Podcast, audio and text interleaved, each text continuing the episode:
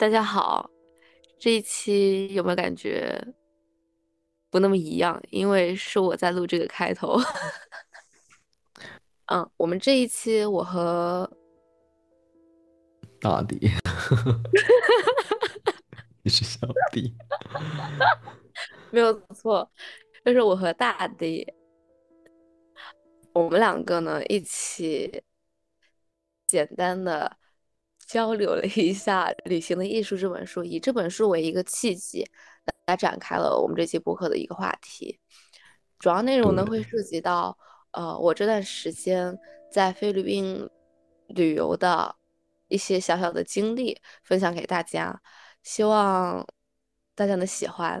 然后另外呢，也有和书要，天呐，我不知道该怎么说呀。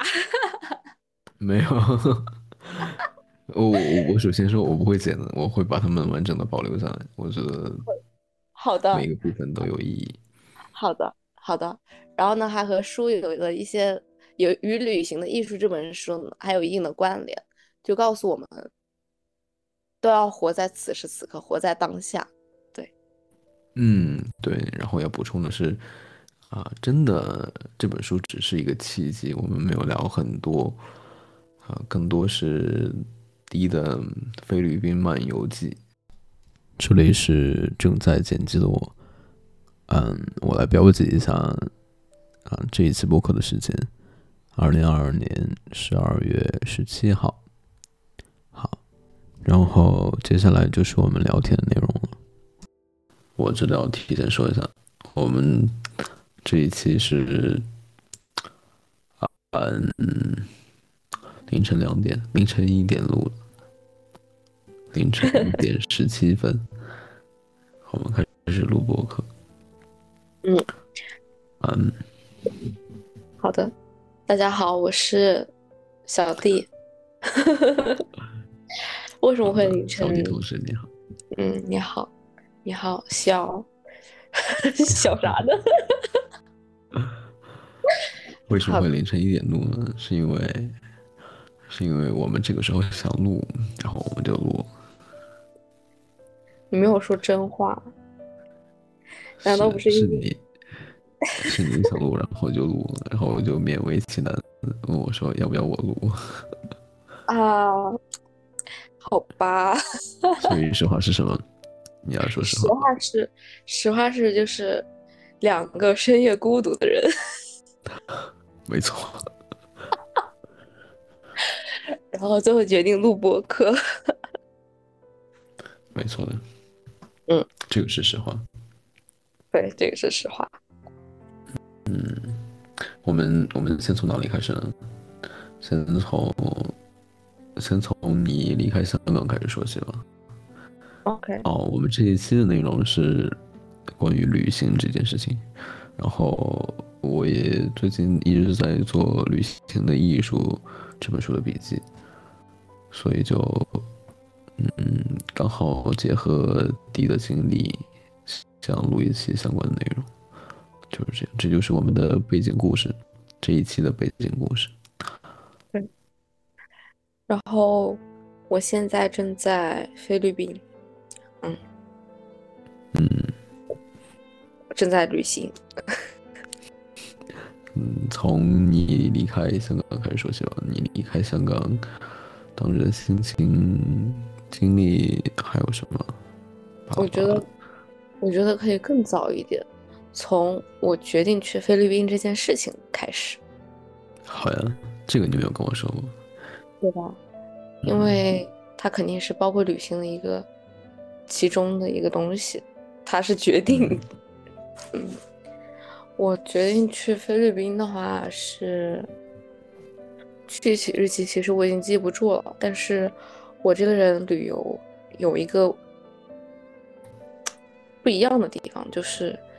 我比较喜欢挑小众，然后乍一听、乍一看没有啥人去的地方。嗯，所以当时我决定去哪儿的时候，就结合了一下自己的资金状况，以及地方没有去过，我就决定去菲律宾。首先菲律宾离香港很近，飞机的话两个多小时就到了。然后其次，菲律宾它的签证的话是很快速，三天就能办下来。这里有一个小插曲，就是我当时准备办菲律宾的签证的时候，我不知道为啥我脑袋灵光一闪，我去办了美签，然后美签呢它是可以直接进入菲律宾七天的，所以一举两得。嗯，那我恭喜你。好的，冥冥之中推进着我要去菲律宾这么一件事情。后面，对，就开始订机票。行程的话，我自己的如果是我自己玩的旅游的话，我不太会去做具体的计划，就大概想一下，OK 要去哪儿就好了。没有具体的时间安排，也没有具体的我一定要去某家餐厅吃饭啊，一定要做一些事情啊，怎么样的都没有。所有的所有都是到了当地之后才决定自己要去做什么。嗯嗯，这个是我如果是自己旅游的话，一个比较大的一个点。对这个点对我来说很自由，非常的好。我觉得这才是独自旅游的一种感觉。如果是提前准备好我要去做什么做什么，我会觉得旅游这件事情。它好像就是像平时的工作和学习一样，是被安排好的。我不希望它是这样子，我希望就是一切取决于当时的那么一个情况，那么一个心态，一个状况。嗯，就自然而然是吗？对，对，就自然而然的。所以当时啊啊，我直接订了飞马尼拉，就是菲律宾的首都的机票往返，从看好的时间。哦，还有一个促使我去菲律宾的点是，我当时搜了一下，全就是东南亚可以直接飞回国的一些国家有哪些，然后我就看到菲律宾，它刚好在列表里面，就马尼拉，它每一周都有固定的航班可以飞到广州、飞到厦门一些城市，但是数量不多，所以当时我是先买了什么时候决定回国的机票。对是十二月二十二号，现在是十二月十八号，嗯，对，我的旅行还有那么几天，嗯，然后先买了回国的，之后才买了从菲律从香港飞到马尼拉的机票，这样子，嗯，然后当时。由于我对于菲律宾这个国家不了解，所以我当时的计划就只是在马尼拉待一，就是玩几天。后来我发现马尼拉没有什么玩的。啊，对，马尼拉没有什么玩的，我就开始看周围有很多的岛，可以去哪里哪里玩。这个时候，我不知道是大数据还是什么样的原因，就小红书啊怎么样，就开就开始给我推潜水。哦，明白。嗯，但是我脑子你不是睡前跟我说要早睡，今天要去潜水了，然后怎么又通宵打电话？因为 冥冥之中自有注定。嗯，没错。但是我是，嗯，我是明天早上八点半吃早餐，然后九点钟上课，可能大概讲一下注意事项吧，然后就去潜。这样子，嗯，我我我想说的是，我最近好像不得不开始接受，不得不开始接受，好像是冥冥中有安排的。嗯，另外一个点就是，然后今天晚上啊，我在看《旅行的艺术》这本书，它让我想到一个点，这个点就是说，嗯，我从。自然中来，我从宇宙中来，那我死了之后，我也要回到自然去，回归到宇宙中去。那理所应当的，好，我能够是能够从身体跟自然的接触，还有心灵上跟宇宙的那种共鸣中，得到一种恢复我自身的力量的。然后呢，我也觉得我应该为了宇宙做出一些我自己的贡献。嗯，这这段话我为什么为什么我我会有这个想法呢？嗯，他那个原本是这样说，他大概就是说，嗯，自然对人的心灵有一种修复的作用。嗯，那我我来帮你找一下吧。好。对，这里还有个点就是，嗯，你说，你说，你说自然对心灵有修复作用，我这句话特别对，因为我去的这些地方，因为挑这些地方就是更多的是靠近大自然，就是远离城市的那种。嗯，我来给你详细说一下。他啊，这个还挺多的，我就跟你说一下吧。啊，我之前看的时候没有这种感觉，但是后来隔了这么多长时间之后，我又经历了其他事情，看到了其他书之后，然后他就让我把其他观点也结合到一起了，然后包括原则里面的，我真真实实的相信他。是的的确确，他真诚的是为了想为了人类进化做贡献，为了宇宙 人体做贡献。对，我也感觉到。觉得我不不认为它是一种说给别人听的一种道貌岸然的话，我并不这么觉得。我明白，是的。哎，这里这里插播一个有意思的小点，就是呃，瑞达利欧。就是桥水基金，我看到网上有人说，但凡如果你入职了桥水，那么他发给你发邮件，首先会跟你说，一定要让你去读，就是要让你读《Principles》，就是读《原则》这本书。我靠，真的假的？你知道我为什么笑？为什么？因为因为因为我今儿早上还是昨天早上，我忘记了。就总之，我早上最近早上。就是我每天早上都会读书，然后最近早上就是在看《原则》这本书，就总之我灵光一闪的就是，我如果以后要找朋友跟我一起的话，那我也会想让他先读这本书。就是为什么会这样上，就是有一个共识这样子。对对，这也是为什么就是桥水公司、桥水基金公司他们就是，呃，要让每一个员工读这本书之外，就是。他整一个公司，他非常的有凝聚力，都是有点类似于把 r a d a r 当做信仰的那种感觉，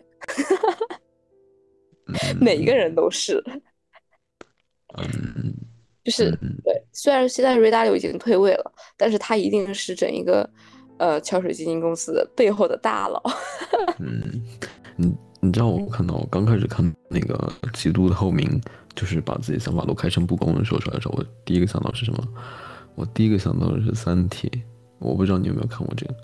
他，那《三体》里面的三体人，他们的交流就是，就是他们会把所有所有的想法都都都在表面上表现出来，就是别人能够一眼就能看到你心里在想什么。我就在想啊，他们他们做的不就是这样的事情吗？对，尽可能的去去往这边靠。是。是，然后，然后他有时候想要推动人类进化，那也是不是代表这种方式是他认为是一种人类进化的一种方向？这个 有没有有没有可能三体人就是人类进化的这个一个目标？嗯，我觉得可能是有一点点相关的，因为极度透明、极度真诚之后，会减少两个人之间，就是会社会之间的矛盾。会自然而然的，就是像是一股劲推动一个，就是有一个力量推动它发展的那种感觉。嗯，你说到减少社会的矛盾，嗯，那我觉得可能最有用的是冥想这件事情。又扯到冥想，因为冥想这件事情，对，而且 r e W 他也有练习冥想嘛，对，所以就又感觉他们最近的事情又都联系在一起。嗯。好，我我跟你说这件事情，啊，就是刚刚说那个那篇，它里面说的是什么？他说，城市中的乌烟瘴气、拥挤、贫穷和丑陋都是人们抱怨的地方。但是，即使是实施了清除空气污染的法案，并且扫除了贫民窟，华兹华斯仍然不会停止批评。因为他关注的不仅仅是城市对我们健康构成的不良的影响，更重要的是它危害我们的内在的心灵。然后他就说，诗人谴责城市造成一系列的窒息生命的情感，包括对我们所属社会地位的焦虑，对他人成就的羡慕，以及在陌生人面前炫耀的欲望。他直言不讳地表示，城市人毫无主见，只限于在街边或饭桌上道听途说，人云亦云。虽然他们生活舒适，却从未放弃追逐新鲜事物，其实他们什么都不缺。另外，想在这样拥挤而焦躁的生活圈子里，与他人建立真诚的友谊，要比在一个孤立的居住环境还要困难。然后，对于他自己在伦敦的生活，华兹华说，华兹华斯曾经。写了这样的描述，他说：“我始终对一件事情感到不解，人们如何可能与隔壁邻居在同一处生活，却如同陌生人一样，全然不知彼此的心理？”嗯，这大概就是说，他批评的城市对我们内心造成的不良影响。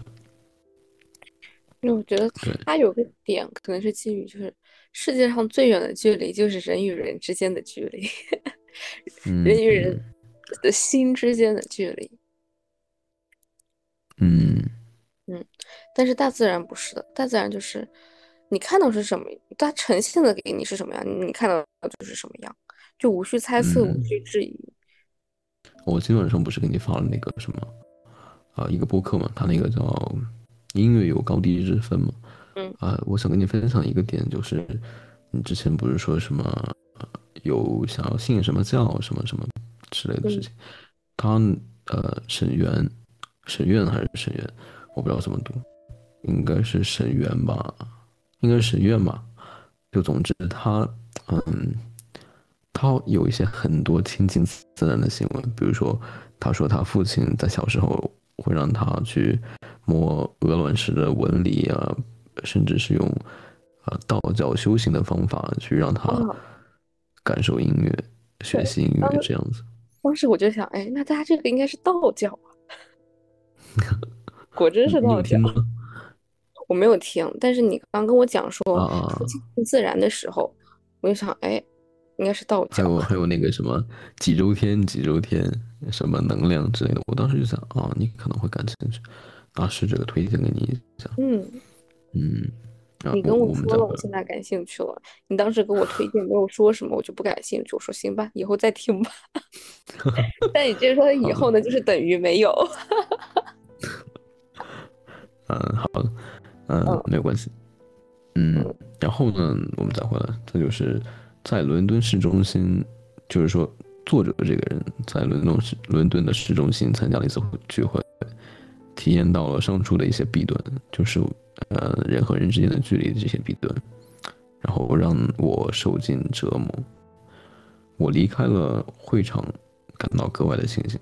抬头一看，头顶出现了一大片乌云，竟让我感到有些意外的轻松。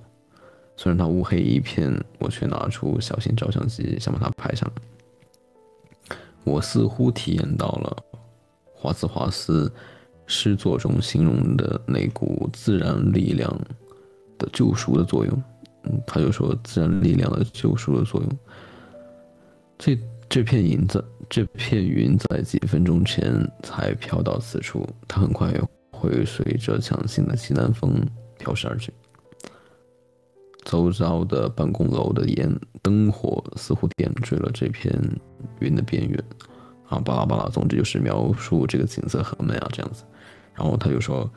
我一面望着这个奇观，一面走向公交站。我发现先前的焦虑率退却了，心中浮现华兹华斯赞颂威尔士山谷的诗句。他是这样说的：“大自然能够让人了解我们内在的心灵，它静谧而且美丽，它带给我们崇高的信念。不论是邪恶的言辞、偏见。”自私自利者的鄙视，毫无善意的寒暄，以及日常生活的人情淡薄，都不能够战胜我们，也不能够剥夺我们这个愉快的信念。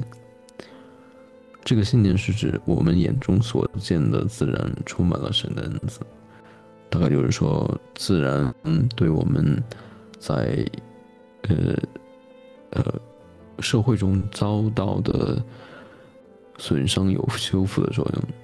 然后我就想到那些，嗯，你有这种就是他有他书中描述的这种感受吗？嗯，生活中一些情形，我没有，你没有，对我想不起来，我可能有，但是我想不起来，那应该就是没有。我我有，就是我觉得书里面他提到的那一片乌云，可能对其他人来说，可能就只是一个普通的一个现象，或者说是一个简单的场景而已。但是，因为作者他当时的心境怎么样，他不一样，所以当他看到那片乌云的时候。那连带的周围的景色，在他眼中，他都是特别的，都是好看的，都是美丽的。就这也让我想到，我之前，OK，我先说一个，我觉得我对于旅行定义就是，人的一生其实都是在旅行的这么一个过程中的。嗯嗯，他没有一个明确的，就是我要去哪里玩才是旅行。所以就是放大看，就是人的一生都是在旅行的，只不过它会有不同的节点，你在在某一个地方。进行的时间长与短的一种自我的一种修行的概念，所以当他就是描到描述到这个就是那个场景的时候，我当时我第一时间是想到我今我去年有一段时间在英国，然后当时我坐在家里面，就我自己租的小公寓里边，外边下雪，嗯，外面全是白茫茫的一片，刚刚好我的。有我家有两个大的窗户，然后刚刚好对着一棵树，然后那个树上就冬天了只有枝干，然后它就是黑白交错的这么一个，非常非常的好看，非常非常美丽。当时那一刻我就感觉不行，真的太美了，我要把这一刻给记录下来，然后有千言万语汇集在心中，甚至就是甚至有感动。嗯嗯，这种感动呢，不是说是。我看到这个场景而感动，而是这么一个场景会牵扯到我很多的思绪，让我一下子，嗯，难以言喻那种感觉。嗯，嗯嗯，稍微能体验你感受到你的那种感觉。嗯，我大概明白，也许就是没有感情的感动啊，我不知道这是什么感情的感。就该怎么说呢？嗯，我现在细细回想，我当时为什么会感动，就是有意思一个点是我当时哭了，我是真的哭了，就是因为看到这一个场景而哭了。嗯嗯，这个感就是的体验。对这个感动中，他有很很复杂的情绪，有开心，有难过。甚至有一股释怀的感觉，是很难以描述。嗯，真好。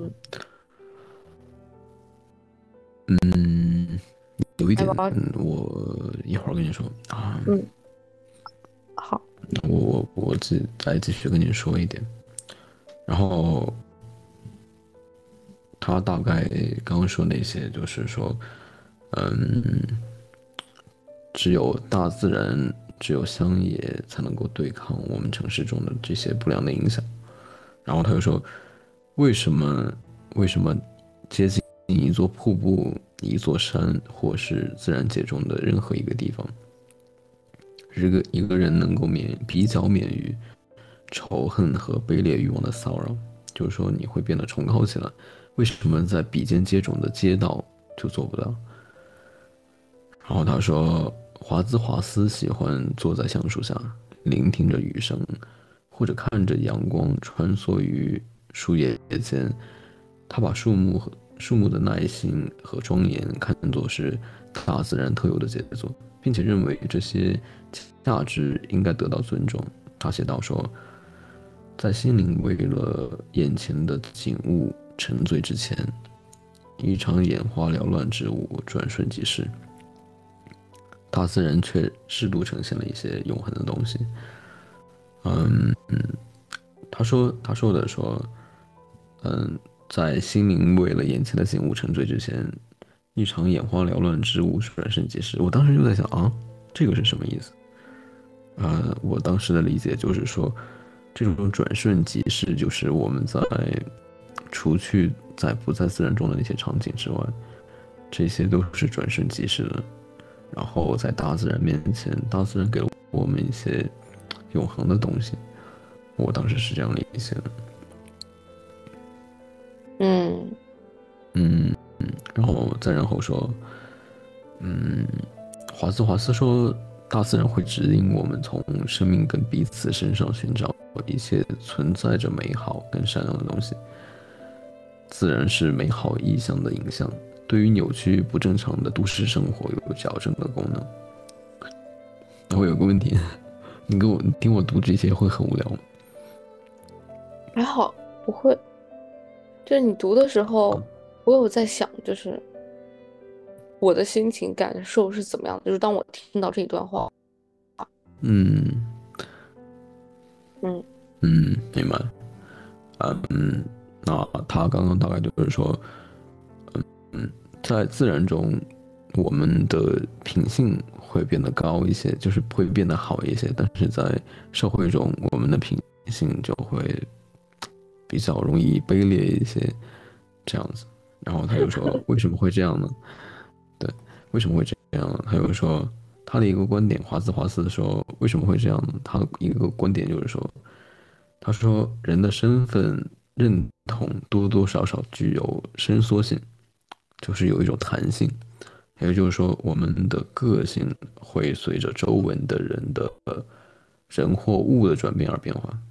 与某些人的往来可能会激发我们的慷慨跟敏感，而与另外一些人的来往则会引发我们的好胜跟嫉妒心。比如说，A 对于地位和权势的迷迷恋，可能会悄悄地引发 B 对自己身份轻重的担忧。那 A 所开的一个玩笑，可能会潜移默化的激起了被 B 在潜藏在内心的荒谬感。但是呢，如果把 B 置于另另外一个环境，他所关注的事物将受到新的互动者言行举止的影响，随之发生改变。就是说，嗯，就是说我们的品性会受到周围人物的变化，大概这样子。嗯，我很赞同。然后，然后呢？我当时另外一个想法就是说，是的，嗯，是会受到影响。就是说，我们的个性，我们关注的方面会受到周围人的影响。那那我说，那被影响到的时候，我应该怎么办呢？就是说，我会意识到他可能是偏离我的本性的。我会想说，嗯，原来有这样的角度，那我。会了解到什么，我学到了什么，然后为为了尽大可尽最大可能防止对于我这种偏本性的偏离，我应该怎么做？那我会想说，我对我自己的要求是什么？我自己的身份是什么？啊，我应我应应该更关注这些，还是更关注那些？我应该更关注这些啊钱，还是更关注人际关系？啊，或许我就在想，能够维持自己的本性，能够不那么便宜。嗯，对我当时就想过这个想法。再然后呢，他就说嘛，他说，前提就是我们会受到周围环境的影响。他说，如果我们把人放置于大自然中，与一座瀑布或者高山，一座橡树或一株白屈菜共处。那又会对他身份认同产生什么样的影响呢？毕竟草木无情，他们怎么能够引鼓励我们，让我们从善如流？然而华兹华斯坚持认为，人类能从大自然中获益。这个论点的关键在于，一个没有活动能力的物体，仍然能够对它周遭的事物产生影响。自然景物具有提示我们某些价值的能力，比如说，橡树象征着尊严，松树象征着坚毅，湖泊象征着静谧。因此，自然景物能够唤起我们的德性。嗯，总之总结一下，就是说，自然界能够唤醒我们的好的一面，是因为两个点：第一个是没有活动能力的事物仍然能够对它周围的事物产生影响；第二个就是它能够提醒我们身上的一些特征，比如说看到湖泊，我们想到要宁静，这样，那引发我的思考就是。如果我把自己置身于宇宙这个视角之下，这就是我为什么会受到宇宙影响的原因。这个宇宙影响就是说，我把自己放到宇宙这个影视角之下，我会觉得自己很渺小。呃，一个是对于空间的渺小，会觉得我们人，我我不算什么，我们人类不算什么，我们地球不算什么，毕竟宇宙怎么的，太过缥缈。而且。而且毕竟我们是属于这个自然，属于这个宇宙的一部分，所以当一个植物或者怎么样的时候，能否影响到你，那必定是会影响到你，因为你本来就是属于这一个部分当中的。嗯嗯，嗯啊，等我刚刚想说的是什么？就是，呃啊，我没有说完，就是为什么我会受到这个宇宙的影响的原因，就是啊，我们之前说我们在自然界中会受到自然界的影响，对吧？我把这个自然界换到换成宇宙这个概念，因为我一想到宇宙这个视角，我就会觉得我自己很渺小，我周围人也很渺小，然后我就会不自觉的我会在想，我为什么要在意太多人的评价？我为什么要在意别人怎么样怎么样想这件事情？我会觉得释然很多。一个原因就是，嗯，我们自身的渺小，一个是对于空间上的。渺小，一个是对于时间上的渺小，呃，可能几十亿年，那我们这一百年在时间长河中，真的不算什么。这种时间跟空间的渺小，让我觉得，啊，让我觉得，如果我们，如果我们如果太局限自己的话，真的是不应该。不论是这些局限是一些。标签还是一些，呃，世俗的评价，那我觉得都是一种限制。明白。我觉得这也是扯回到这个刚开始，扯回到我们主题。我觉得这也是旅行的一种意义，就是我觉得旅行它很多情况下，它都是跨越了空间和时间的一种概念，让你去做一些事情，去感知自己生命中的一些维度。嗯，我觉得这种视角，这种，我把这种称作我跟宇宙的共鸣，就是我自己切换到了宇宙这个视角。那我觉得这种视角也会让我有一种疗愈的作用。对，嗯，那我就就在想说，嗯，可能就是因为我们就是从宇宙中诞生的，所以我们理所当然的会从宇宙中感受到、获取到能量，获取到修复自己的能量。嗯，我是这样想的，然后我就在后面想说，我写我写着说，我从自然中了，也从宇宙中了，又要回到自然，回到宇宙，所以从这个角度来看，我需要在与自然的连接，这种连接是指身体的连接，然后宇宙的共鸣，然后这种共鸣是指一种心理上的共鸣，或者是说一种。视角的切换，通过这两种连接来或者获得滋补跟修复，这也而而且这个也是能够获得修复的一个原因，我是这样想的。嗯，你有这么做到过吗？或这么经历？这么做到是指什么？哦，你有你有你有经历过他这样说的吗？就是通过自然来修复自己。啊，我只有在切换视角的时候有做到过。嗯，这是我的一个技巧吧。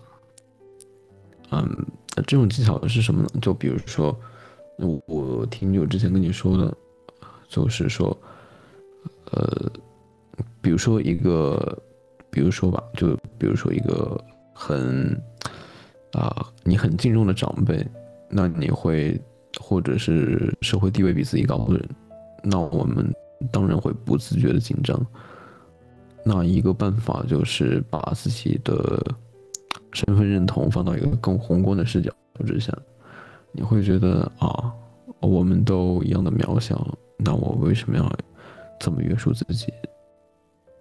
怎么这么的呃受限呢？对，然后我就会觉得，当然我还是会紧张。那我更重要的是，我知道我只需要把我想要表达的东西表达出来就好了。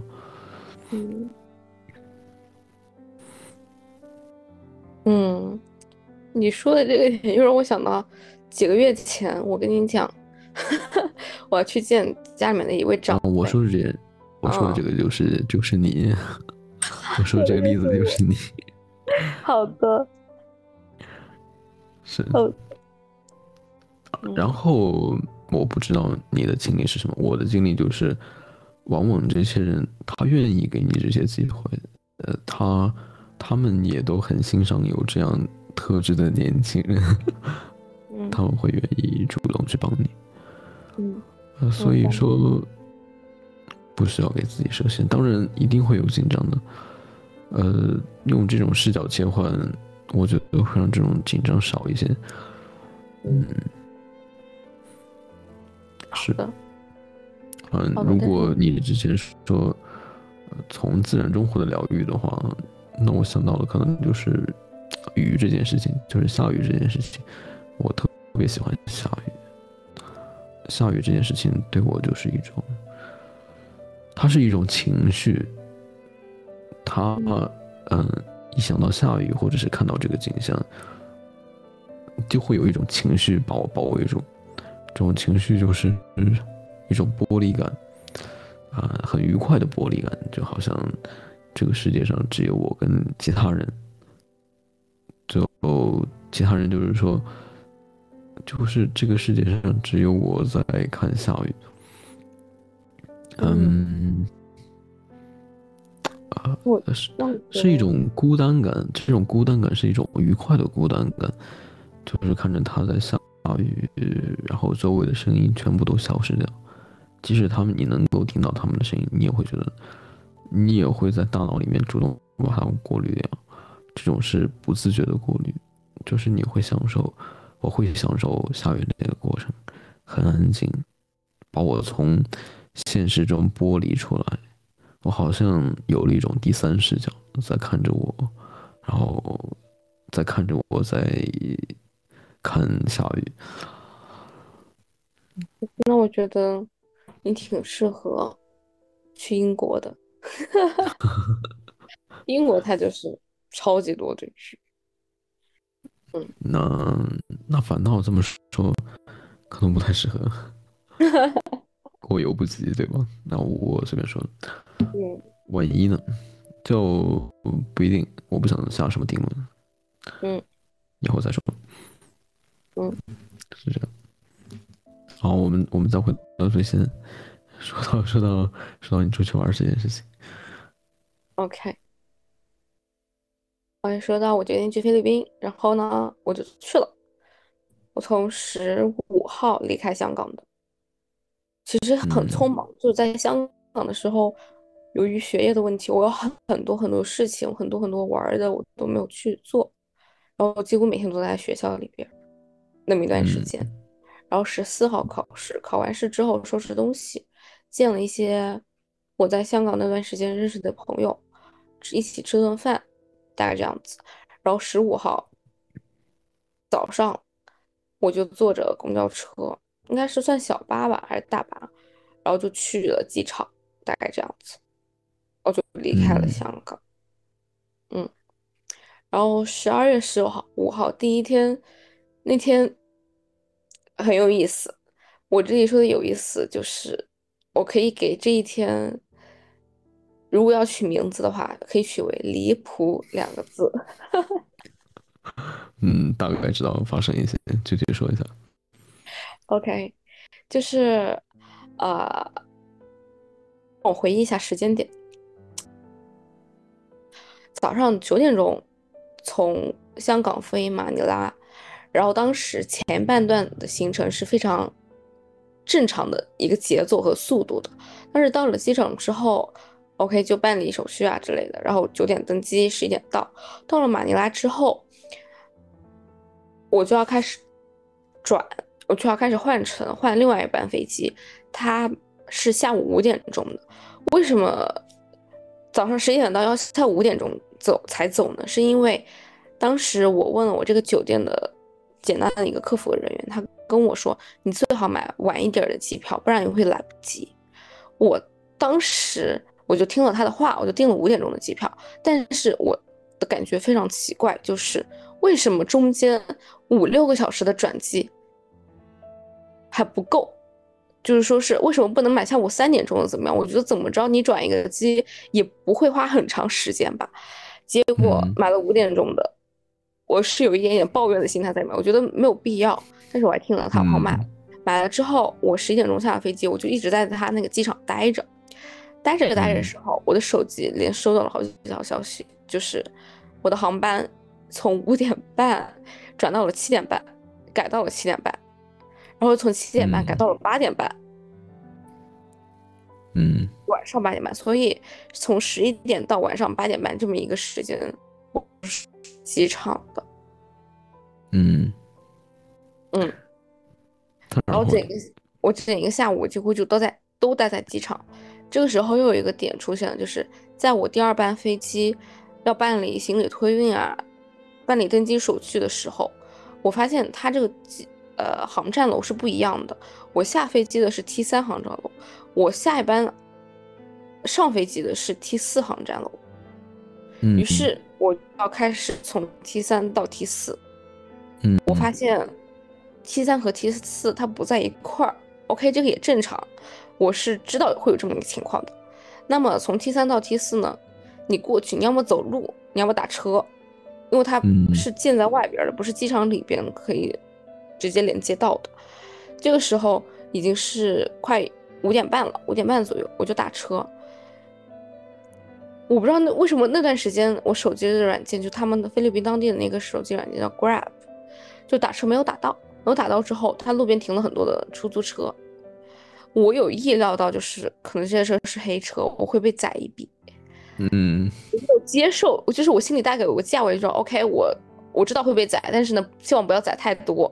这么一个情况，嗯，我就上了辆车，然后上了辆车之后，马尼拉它可能是因为圣诞节，整一个城市非常的堵，非常的混乱，就是所有的车都在乱窜，然后它有很多的摩托车啊，什么三轮车啊之类的，全部都在乱窜，所以就加上它堵车，所以它那个那段路十多分钟的距离，它开了将近四十分钟。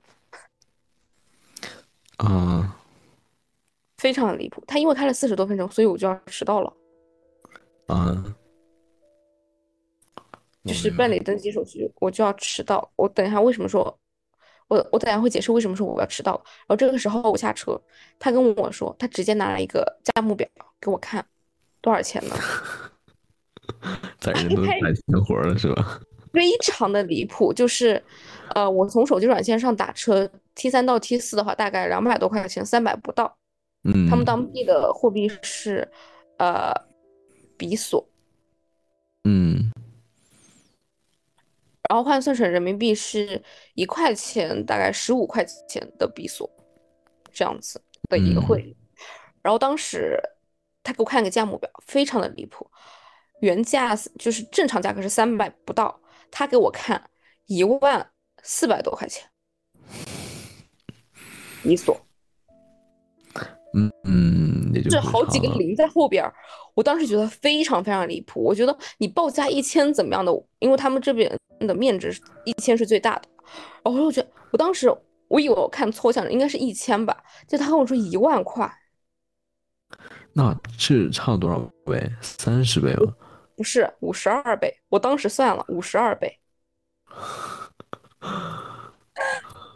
超离谱然后我就开始，真的特别离谱，黑车。然后我当时我就跟他理论，我跟他说，我手机软件上看才三百多块钱，你这个怎么那么贵？然后他跟我说说，呃，说手机软件是一个 company，是是一个，就大概就是说那个就是怎么样，但是他这个是私人的，所以就贵。嗯，总总之就是给自己找人宰人找一个和表面上的理由。我我一下子我竟无法反驳，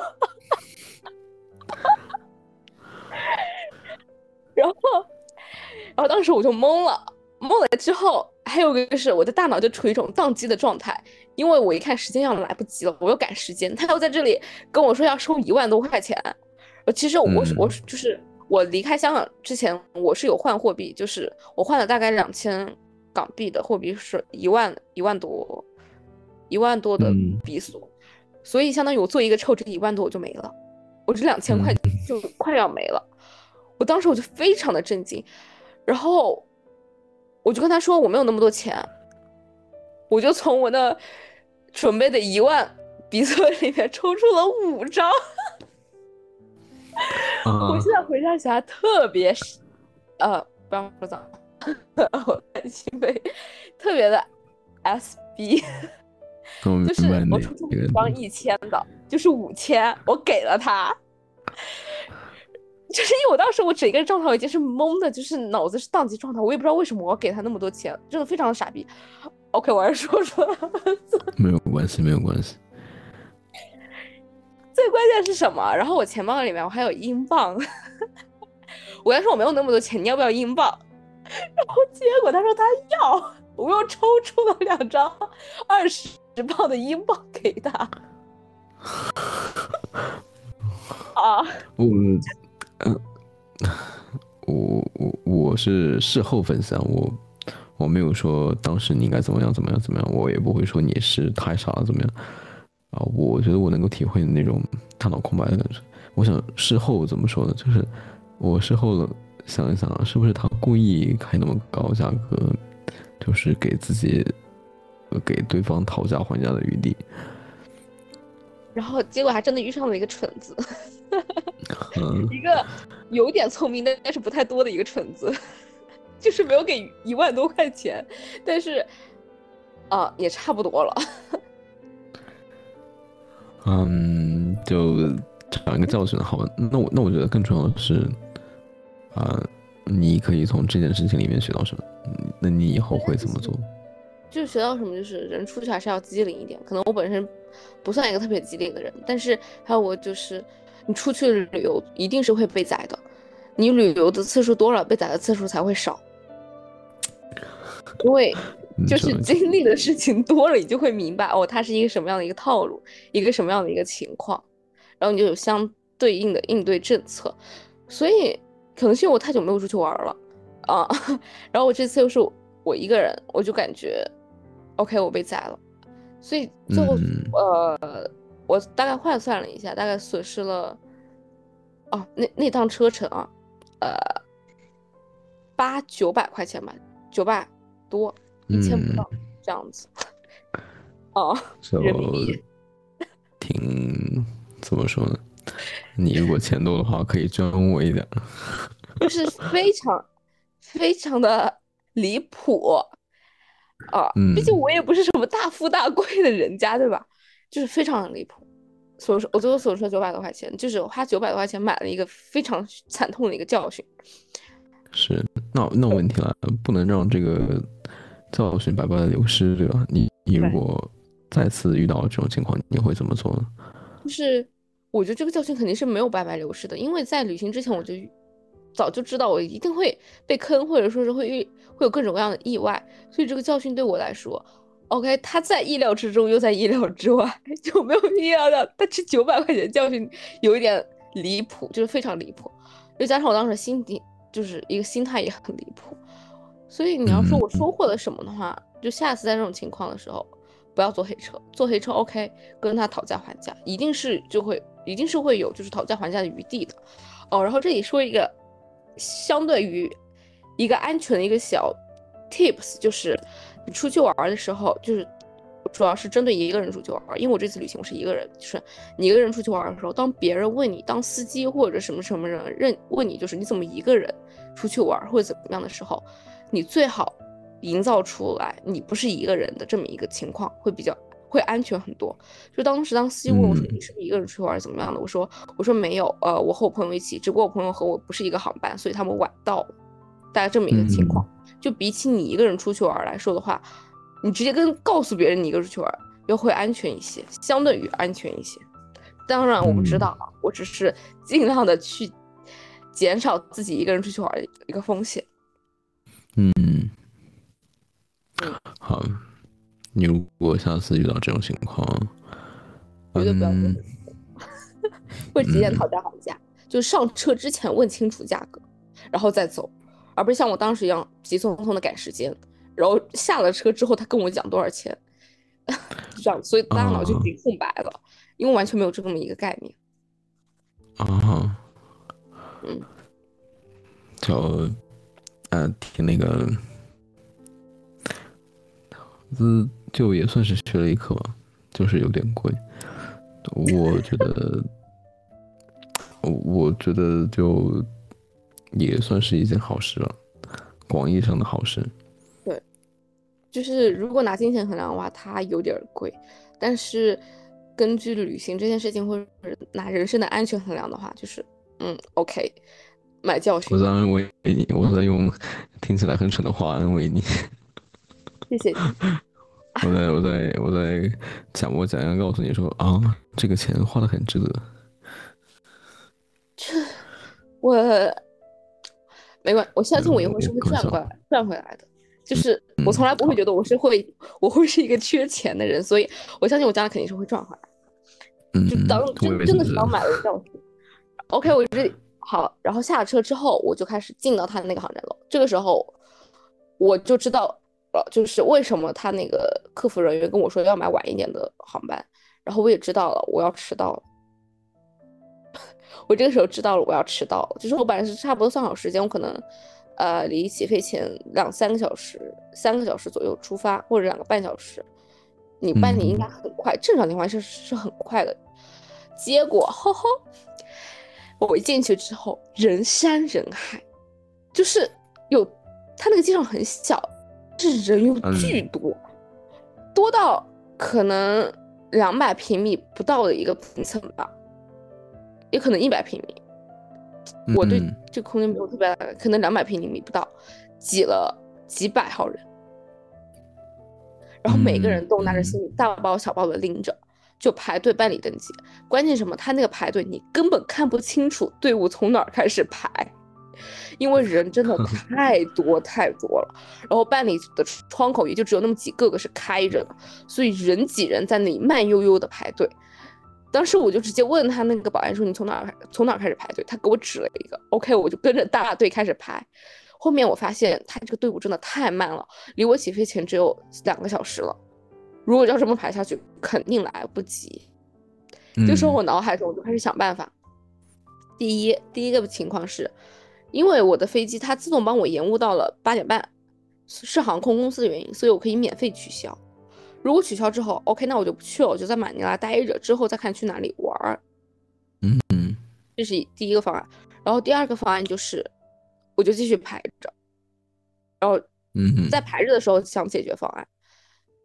后面我想了一下，不行，我来都来到这儿了，我今天一整天我都耗在机场里边了，我还经历了被坑了九百块钱的事儿，嗯，我觉得我不去太亏了，我就开始想办法，我要怎么样去到达？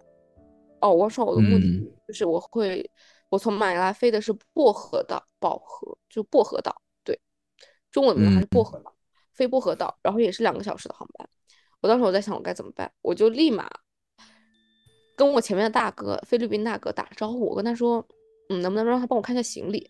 我去前台问一点事情，因为我航班要迟到了。结果那大哥呢，他不愿意啊，然后呢不愿意之后呢，他拿菲律宾语跟我身后的菲律宾大姐交流，大概可能说能不能让他看一下行李啊，怎么样的。然后呢，那个大姐就很善良，她就同意了，之后就说你去你去，然后他就帮我就是看着行李，因为他的队伍是会缓慢移动，所以大姐有行李，她也要推着我的行李往前面走，这么一个情况就会稍微而言比较麻烦。大姐就很善良，然后我的行李交给她之后，真的是基于陌生人的善良和信任，我把我的行李交给她了。我就开始挤挤挤挤挤到最前面的那个柜姐那儿，跟他说说我的航班是八点半要迟到了，能不能让我提前办理之类的。然后当时柜柜姐她没有理我，她在办理其他人的事情。然后她旁边站了一个保安，类似于保安这种穿着嗯服的，我就跟他讲，他说行，他说你直接到哪哪哪个窗口就好了。然后这个时候我又挤一挤挤回到去找大姐，然后拿了我的两个行李箱跟她道谢，道谢之后我就直接推着我行李箱开始插队。嗯，然后当然我插可不是插他们前面怎么样，就是直接挤到那个窗口前。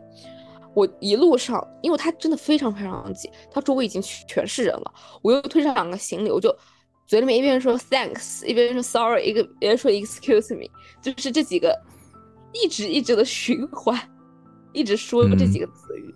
然后他周围人也很善良，就明明没有什么路了，他们还是会稍稍的，就是挤一挤挤一挤，然后给我通出一条道来，让我到达那个窗口。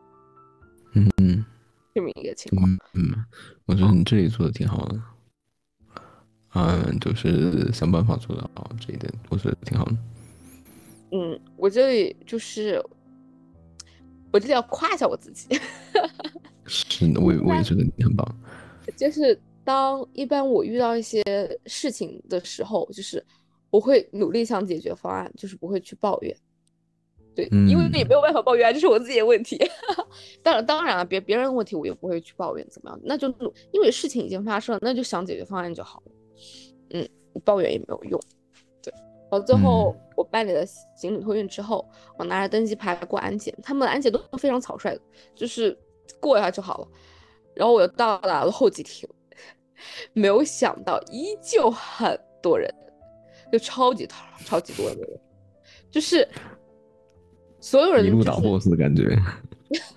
就是真的就是他那个候机厅也没有很大，然后呢座位全部都坐满了，坐满了之后地上还坐了很多人，就这样子，嗯然后大家都是沿着那个墙的那个边边坐，然后就中间一米多的过道肯定让你过吧，这么一个情况。明白。嗯，这个就是东南亚国家的一些比较很正常的一个情况。之后，嗯我我我很想吐槽，但是我有感觉拿那个国家说事儿又不太好。我我觉得没有关系啊，这只是你自然自己的真实感受呀。对，给印象一个感受就是，我感觉菲律宾它一整个国家的人啊，非常的不爱干净。当然，我说部分群体啊，部分群体，我没有说所有人。就是我当时到了候机厅之后，那个情况有多糟糕呢？由于我没有去过印度，我不知道印度具体是什么样的情况，可能印印度比这还要糟糕。但是菲律宾呢，就是所有人大包小包拎着坐在座位上，然后很多人坐在地上，坐在地上坐在座位上的人都习惯性的会脱鞋，啊，他们。可能本来就是穿凉鞋啊，可能天气热本来是穿凉鞋，或者就是哪怕没有穿凉，就是会脱鞋，脱鞋之后会很自然的把脚搭在座位上，搭在任何地方。你有画面感了。啊，然后我当时就是没有也没有座位，我本来是想坐的，但是我又觉得很 脏，站着比较好。对，还是站着比较好啊。然后也没有座位给我坐，然后就找了一个角落，我就靠着墙，我就一直站在那儿，这个。然后大家就是现在嗯大流行对吧？新冠大流行，就是大家也没有也没有几个人戴口罩，全是人，没有几个人戴口罩。天气又湿又热，然后它里面虽然开空调，但还是很湿、很热、很闷。然后就我、嗯呃，我戴着口罩，我感觉嗯我处在病毒之中，又是一个那么糟糕的环境的一个情况下，哦，那问题啊，你这个经历跟你想象中的有略落差吗？呃，其实没有什么，就是没有什么落差，就是这个经历怎么样发生的我都接受，所以你说具体的落差也没有什么落差，因为我知道菲律宾它可能就是这么一个情况，它不像是一些发达国家的机场啊或怎么样的，不会过于的混乱，或者是不会过于的呃脏。明白了，就是呃，我是想说，嗯，为什么我会说有没有落差呢？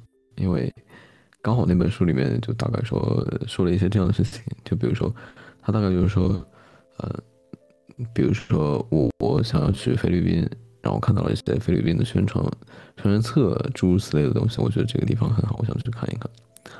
然后呢，呃，但是我没有料到我去目的地之前我要经历这些不好的事情，所以我就产生了落差感。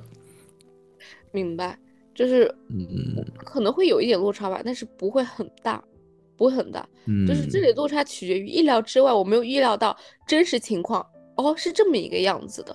所以我想的可能嗯你办理一个行李托运啊、登机啊，就像我上午在香港办理那样，就没有什么人，然后整个机场也挺大、挺干净的这么一个情况。但是结果菲律宾完全不是这样，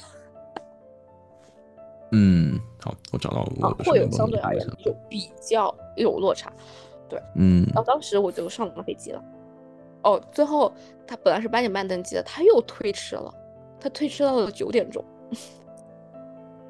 所以我最后九点嗯才上飞机。然后他 T 四航站楼，我发现他 T 四航站楼的航空就是飞的飞机都是菲律宾航空公司的，所以当时在候机厅的时候，所有航班都是菲律宾航空公司的。飞到不同的城市啊，怎么样子的？我发现百分之九十的航班全部延延误了，全部误机了，因为天气原因吗？还是什么？不是因为天气原因，这是一个正常现象，在菲律宾的的哦哦哦，就是技术落后是这样吗？也不是技术落后，我觉得可能是处于他们当地人的办事能力或者办事效率，又或者说是怎么样一个情况，觉得这是一件很正常的一个事情。明白了，明白了。啊然后最后我九点钟上飞机，我十一点多才到薄荷岛。嗯嗯，好，明白了。OK，呃，然后到了之后呢，谨防我又被宰。啊，当时我就联系了我的客服，就是我订的这个酒店呢，他是中国客服。嗯我这里会说到为什么是中国人，我等我等下会说为什么中国人。然后呢，我让我中国客服呢帮我联系了一个司机，让他来接我。然后从机场到达酒店，最后花费了六百不到机。场到酒店六百啊，行，他这里最大面值一千，然后六百不到比索，就是 比我比我那上午 就对比那个十分钟的车程，上午那是坑，这个是正常，OK，这个是正常价格，上午那个是坑，绝对巨坑。然后到了，就我就到了酒店，到了酒店他就帮我办理入住，然后跟我说，呃，我大概会在这里住五个晚上，然后五个晚上价格是六千多比索，但是我身上我已经没有钱了，然后然后你是怎么就是？我没有现金了，就是我现金已经不够付这个房费了。嗯，然后我就跟他说说我现在钱不够，呃，我能不能明天就是去取了钱再给他？然后他说 OK，毕竟我人也不会跑，对吧？他跟我说明天就是哪里哪里有 ATM 机，你可以取钱，这样子。我说行，然后我就入嗯住了。嗯，这是第一天的一个什么整个一个经历。嗯 OK，我现在嗯。说回来，为呃为什么他这里是中国人？首先我选这家酒店，我不确定是不是中国人开的，但是呢，他就是有中文名，而且我有了解到，就是我有了解到薄荷岛或者说是它整个菲律宾旅游啊，百分之六十到七八十都是中国游客，就它整个经济支撑体可能大部分都是中国人。嗯然后因为疫情的情况下，就是这个旅游业非常的衰败，啊，明白。非常非常的衰败，就是有多离谱呢？我今天出去玩的时候，司机跟我问我说，呃，中国什么时候放开？说他们真的实在是没有钱赚了。然后我说每年百分之差不多所有游客里面百分之七十是百分之七十的是中国人来玩儿，啊，然后因为这两三年的疫情，没有中国人，就是中国人非常非常少，几乎没有。他们 所以这就是宰你的原因。大财主终于来了，开张吃三年，三年不开张，吃三年。啊，然后他们说啊，Chinese people is money，中国人就是钱。这是他原话吗？啊，他当然没有说的那么含蓄，我只是给他补上了。啊，明白。对，然后我就跟他说，我就跟他说，中国应该一月份、二月份应该会会有一部分游客来吧。我只简简单的跟司机说一下，我说我不确定，因为中国刚刚放开。嗯嗯，OK，我我我觉得这个的确是很有可能。对，是是这么一个情况。然后第一天这样，然然后第二天就是十六号，十六号当天我。他早上八点钟敲门，让我吃早餐，就是我订了一个早餐，然后结我让他八点钟送，然后想着嗯可能早点睡我，然后就早点起，结果我太累太困了，我吃了早餐之后我又睡了个回笼觉，我是到了一点多钟，然后穿就换了衣服，然后就简单的就出门，然后出门就到那个海滩边看看去取取钱啊，随便逛一下，了解一下当地。是怎么样的一个情况？这样子，嗯，然后我就发现，呃，可能我一看就是知道是一个外国人吧。我就走在路上，从我的酒店到海滩要二十多分钟的路程，我是走路过去的。我就穿着人字拖，我就慢悠悠的就晃晃过去，就沿着马路走，因为他那没有什么人行道之类，只有只有一条马路。然后我就靠着那个马路边儿就走，走的话一路上。就会有人跟我打招呼，就当地人会跟我打招呼，会跟我说 hello，会跟我说其他国家的语言，反正就是各种 hello，各各个国家的 hello 全部说一遍，这样子 你好啊之类的。然后我也听不懂，一些国家我也听不懂，然后我就嗯笑一笑，就朝他点点头，就这样子继续往前面走，也不会停下来和他们交流之类的。后面一路上我就发现有很多的。房子在装修，也有很多的，就是餐厅啊、酒店啊，处于一个关关门的一个状态，就可能疫情的影响真的太大了。然后特别是我到了快要到海滩边之后，它类似于一个就是小小的海滩聚集地的一一个地方吧，就是有很多的餐厅，有很多的酒店，有很多的呃喝咖啡啊之类的一些地方，然后也是至少一半以上。全部是关门的一个状态，然后有很多牌子写着中文之类的，全部都是关门的。嗯，对，疫情影响真的挺大的。我当时过去的时候也没有什么人，没有什么人，呃，除了我一个中国面孔之外，至少我看过去啊，全部都是要么当地的，要么就是其他国家的人。对，没有没有什么，明白。中国人的那种感觉啊，所以你认为啊呃，你去的那个地方游客多吗？不多，不多啊，就没有什么人。那啊，那我就有一个不好的预感，你可能还会被宰。我呃，我我跟你说啊，我我学聪明了。好了，姐姐你姐姐你学习成果的时候到。OK，我跟你说为什么我学聪明。我这个，希望我这个是是什么乌鸦嘴？可能是希望你不要乌鸦嘴，好吧？就是我所以要一个人身上多赚一点。靠！我学聪明原因是，就是我走的一路上会有人举着牌子，然后牌子上有各种什么旅游项目、一些景点啊，或者一些什么活动的价格。标好了，明码标价，就是举着牌子给你看，然后跟你讲，说哎，你要不要玩啊之类的，就很多人就是来跟我推销。然后特别有意思的是，他们每一个牌子上的图片啊、价格啊，我不知道价格是不是一样，但是图片都是一样的，就是项目也就那几个，你多也多不出什么花样来，就每个人推销都是这几个项目。嗯，啊，这么一个情况。当时，呃，我就看了一下他们的价格，就可能有。有可能去一些周围的岛啊，可以玩啊，可以潜水啊，或者说带你去哪里哪里看猴子、看山、看蝴蝶之类的。嗯嗯，这么一个情况，然后也可以包车，一般是包车，包车的话是多少多少钱，多少多少钱，然后你也可以和别人拼车，就可能有有有外国游客啊之类的，假如说，呃，包包一辆中中小型的车，可能坐七个人，然后呢，你一个人只用出多少多少钱，然后他带你过去，这么一个情况。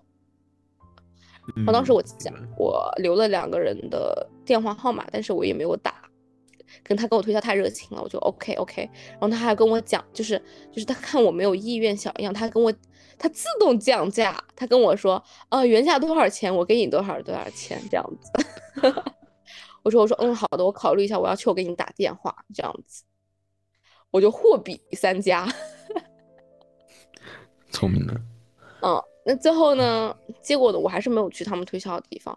后面我问这个酒店的中国客服，问他们有没有什么活动，他们也是会帮你去做，帮你叫代叫，或者说是代帮你，呃，去安排这么一些行程的。你只需要给钱就好了。后面我就让那个中国客服帮我包了一辆车，然后当然只服务于我一个人啊，嗯，然后带我去。周边的一些景点、一些环境啊，然后今天也不是今天，十七号，十七号那一天，那个司机就跟着我一路，就带我去各种各样的地方，这样子。嗯，明白了。嗯，所以玩的还开心吗？呃，很开心。我这里说的很开心，是我体验到了不一样的感觉，是这一次旅行来给我带来的。非常不一样的一个感觉，虽然它还没有结束，但是在第三天的时候，他就给我一个非常不一样的感觉。那种感觉就是，我等下我等会儿说是什么感觉吧。我先描述一下，我先大概讲述一下十七天发生了十七号发生了什么。是我上午九点多出发，然后出发之后第一站是巧克力山，呃，Chocolate Hills，就是。巧克力山丘大概是什么一个情？为什么要叫这个名字呢？如果 OK 有听众听到这里，我还没忘记这个是博客，就有听众听到这里呢，就是你可以去网上搜一下图片，为什么就巧克力山，它就会啪啦啪啦出来。它这个山丘形状很奇怪，很有特色，它是全部都是一坨一坨圆不溜秋的，坐落在丛林之中的那种感觉。然后呢，它到旱季或者说是夏季的时候，这个山丘呈现的是巧克力色，然后远远的望过去，就像是一坨一坨的巧克力，是嗯撒在那儿的那种感觉，所以它叫巧克力山。原来是这样。嗯，你在现在搜索吗？对啊，因为我也是听众啊，对不对？对你也是听众。啊，看到了。嗯，看到，啊，你继续说。好。的，啊，OK，第一站是这个，这里又有一个情况，就是基于我的旅行准备的一点都不充分，因为我刚开始我说了我是随意的，我没有任何计划，我觉得旅行就该这样，应该要多有意外才叫旅行。嗯，然后当时我去了之后。我以为他是开着车带我去逛那些山丘，带我去看这样子，结果不是，结果是他他开着车到到了一个地方，然后呢，你到那个地方之后，你要骑着山地摩托骑到那个丛林里边，你才能看到巧克力山，啊，是不一样的啊。然后当时我就。我是背着相，我本来是背着相机要去拍那个山丘的，我都准备好了。结果我一看要骑那个摩托车，一颠一颠一颠的，那我的相机肯定就不太安全。我背的是一个斜挎，我背的是一个单肩包，是一个帆布包，不是书包，然后就不太 OK，不太方便。我就把我的包就交给了司机，让他帮他看，让他帮我看着，我就只是拿了一个手机。就去骑那个车，这么一个情况，我没有料到是要骑这个车。然后我十七号穿的衣服呢，就是穿一条长裤，然后穿了一个运动鞋，因为我想着是要去山里面，是要拍景色的，肯定会被有蚊虫 叮咬，所以我就穿了这么一身，会比较方便一些。结果不应该穿，为什么？因为当时。我骑的那个山地摩托，OK，他就带我去骑，我就一一人一辆，然后就去进山里面了。然后可能是有点类似于热带雨林那种感觉吧，地上非常的泥泞，全是泥，全是水，你全是泥水加上那种特别潮湿的泥，然后整个路也是非常的不平，有石头有泥，反正就是磕碰磕磕碰磕碰的，所以要骑山地摩托。然后当时刚出，刚骑过去，刚经过一道坎之后，我差点翻人家农田里面。就他他这里是就是。他那里虽然有点类似于是丛林的那种感觉，还是有很多当地的居民住在那里，所以周边是会有水稻，是种了庄稼的。然后中间有条路让你骑过去，所以那路非常的不平，我就差点骑到人家农田里面。然后带队的小哥看到我 非常的不熟练，然后呢，他就坐在了我的侧边，帮我驾驶。所以那那辆山地摩托呢，就是坐了两个人，他就坐在我侧边帮我驾驶。这么一个情况下，一路上几乎都是这样子，然后帮我驾。就是刚开始的时候，先是我的鞋子脏了，嗯，我我穿了一双白鞋子，嗯，也挺好的。OK，比较比较比较显眼水，对吧？他们是主角。啊。哦，这里我打一个没有收广告费的一个广告，就是我穿的是耐，呃，我穿的是耐克的空军一号白的，然后，然后它它的表皮就是那个鞋子的表皮是是皮的，所以就是你穿它脏了之后比较好冲洗，它不是布的，就比较好冲洗。OK，这双鞋就是这一款的鞋子呢，可能我买的是另外一款。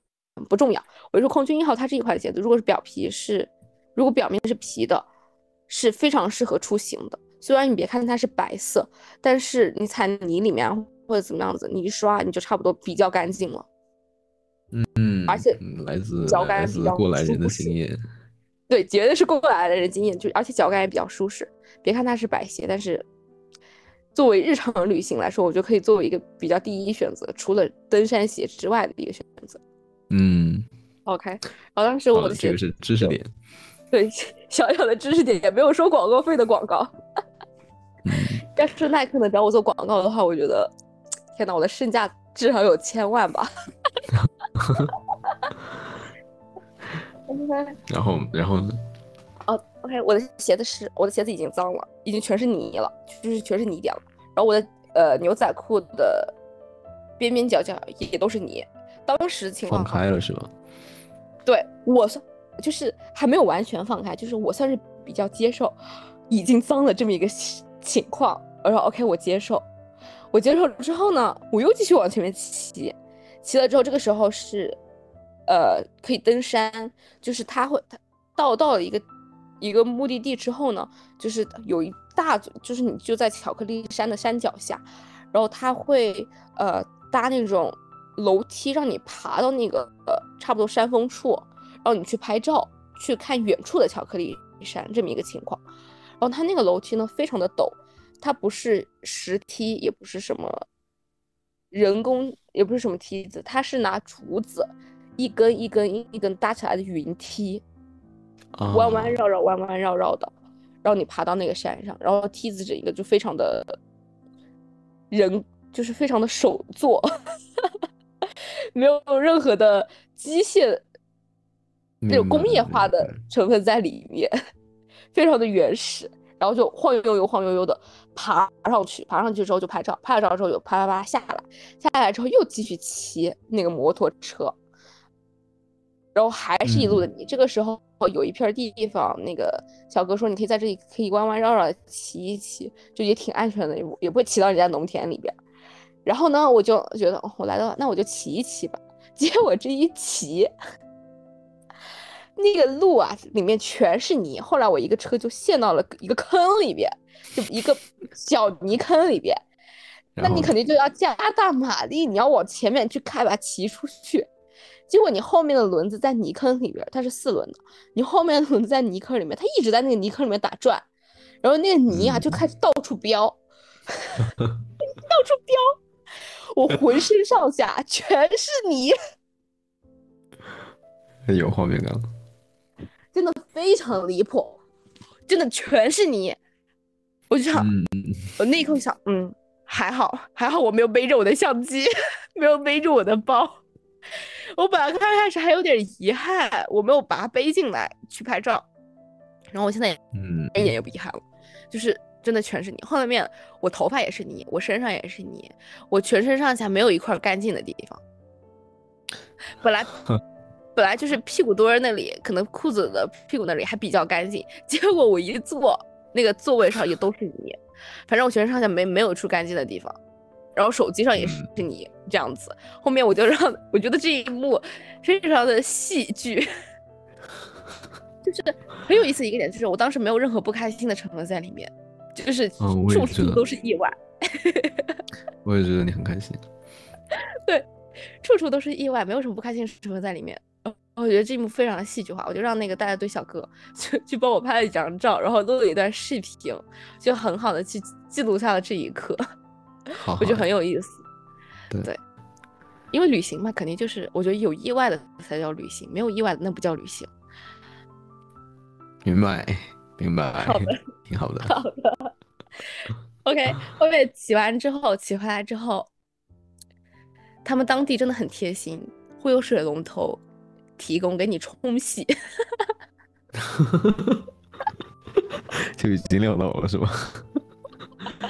对，我觉得他们可以我觉得他们可以。，我觉得他们可以嗯给给这个泥加一个广告，不是把它当成是一个不好的东西，而是 一个特色，对吧？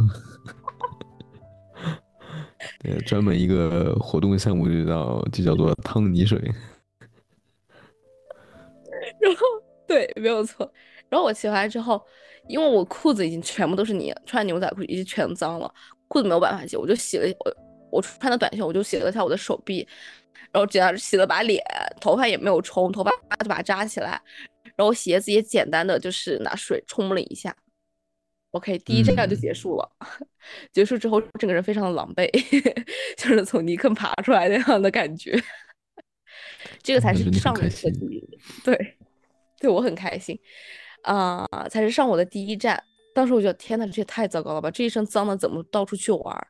后面那个司机跟我说说，哦，你看起来很不错。我我我谢谢他，然后我跟他说，我说他说我身上脏了，我坐你的车方不方便？他说没关系，你随便坐。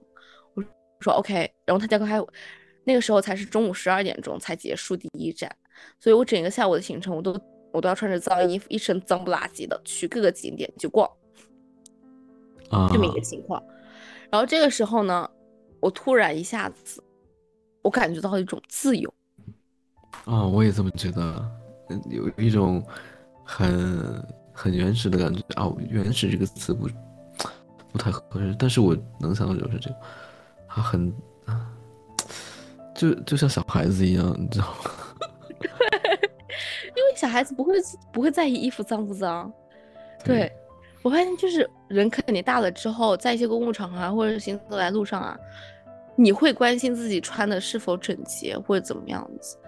然后，但是嗯那天我上午脏了之后，我一下子有种解放天性的感觉，也不是解放天性，就是我真的感觉到了自由。这些自由就嗯是我我感已经没有办法换衣服或者怎么样，真的已经无所谓了，因为浑身上都已经脏了，好像去哪儿都无所谓，然后也不会在意别人的目光的那种自由。嗯，就啊一路上也有人问我，就说：“哎，你是不是去骑车了？” 看来大家都很懂。也就是一些游客问我你去哪儿了，然后一些当地人或者怎么样就问我说你是不是去骑车了？嗯，当地人都很懂啊，或者骑过车的游客都很懂。嗯，我然后，然后，然后我说是的，我说我说我去巧克力山了啊，那里就比较脏，如果你要去的话就注意一下，这样子慎重考虑。那都我了，无所谓了。然后大家就很呃，反正我就感受到自由。然后之后就是下一站，下一站是看眼镜猴，就他们菲啊律宾当地呢，就是有有眼镜猴可以给你看。其实这些门票，就一些一些景点的门票，其实非常便宜。看眼镜猴的话，它可能就是，呃，一块园区，类似于一块原始的园区，它设了一个门，然后你进去之后是一百比索，一百比索换算成一比十五的人民币的话，就是十块钱不到。嗯，很便宜，真的很便宜。你知道我突然在在想什么吗？什么？你看啊，第一站的目的是为了看那个巧克力山。但是我啊，一点也没有觉得你是为了去看这个巧克力山。我觉得你旅游的为的不是目的，而是为了过程。对我反而觉得你是为了在这个过程中在旅游，而不是为了那个巧克力山。对，我觉得这也是旅游的一个意义，就是你旅行一定不是为了你要去某一个目的地去做一些什么事情，一定是你在这个过程中去感受和经历一些东西。嗯，顺便再看一看不一样的，呃，景色啊之类的。是，嗯，好。然后第二站就是巧啊，什么巧克力？第二站就是看眼镜猴。眼镜猴。对，你也可以搜一搜。就是当时看那个图片，觉得哎，还蛮可爱的，就是长得挺挺猴子的。啊，对对对。挺好的，你有你有搜索吗？嗯，没有。为什么我会我没有搜索呢？因为我刚刚在说那个巧克力的山的时候，我当时就想问一个想法哦，那你应该拍拍了挺多照片的。我这叫什么？不劳而获。我跟你说，其实其实其实没有拍很多照片，因为我没有带相机，我只只带了一个手机。然后手机的话，我就随便拍了一下，因为我没有相机，我就完全。拍不出我想要的那种感觉，所以我就是拿手机随便拍了几张，然后让游客让那个呃导游随便给我拍了几张。OK，我来过这里的游客照，呃，一身脏拍了一个游客照，大概就这样的，然后就走了。景色也看了一看。嗯，哦，好家伙，这眼镜猴挺挺奇怪的，是挺猴子的吧？然后当时我就，嗯，对，然后当时 OK 眼镜猴的话，我的相机我就派上用场了，我就把我的相机给背进去了。背进去之后，我带了两个镜头，我当时装了两个镜头，我就把那个长焦距的镜头给安装上了。长焦距是七十到三百的一个镜头，很大的，也不算很长，一中中长焦距吧。OK，不重要，我就进去了。进去之后呢，呃，会有那个工作人员给我指眼镜猴在哪里趴着，大概这么一个情况。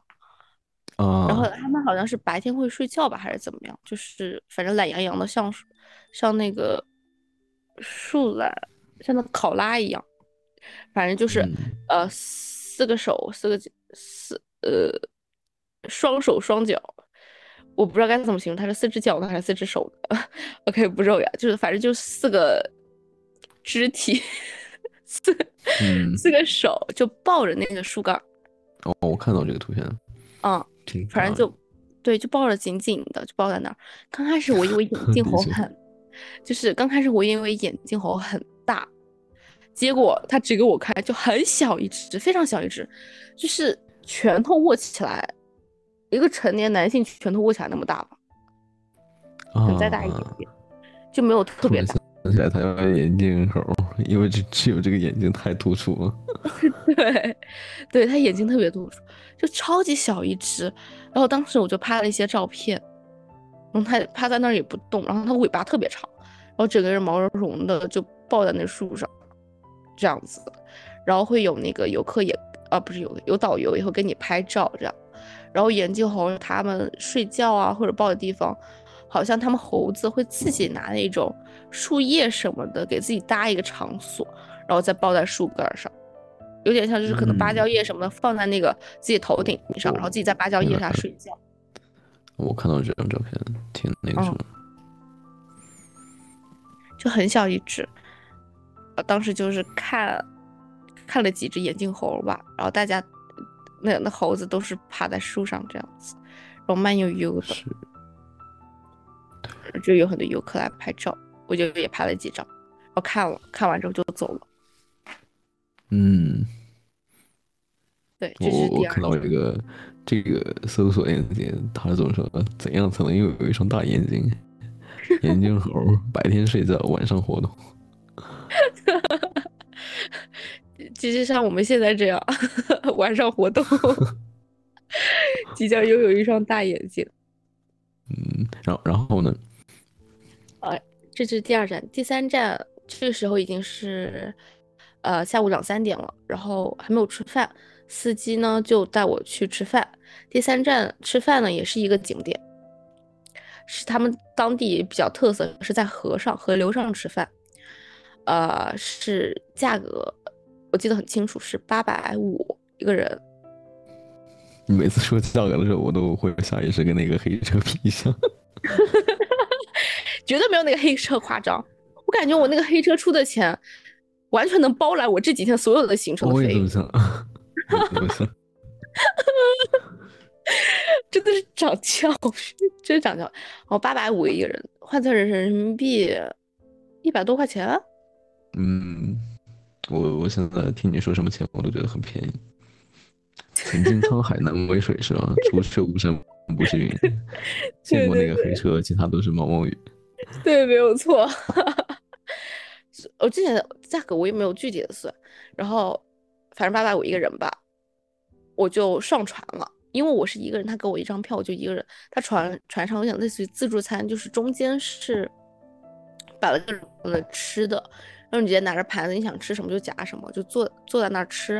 然后然后船呢就会呃启动，启动之后呢就在那个河流上飘着，两边全是呃山啊，全是雨林啊，然后也会有一些居民的房子之类的，就主要是看一个景色，你就在河流上飘着。在边吃边看景，然后这个时候有一个有意思一个点，就是因为我是一个人，所以当有一个当当时就有一个姐姐，好的，我把她称呼为姐姐，就是有个姐姐来跟我打招呼，她问我说你是一个人吗？我说是的，她说她说她说那加入我们吧，然后然后那个姐姐呢是一个当地的导游，然后她带着其他的一家四口。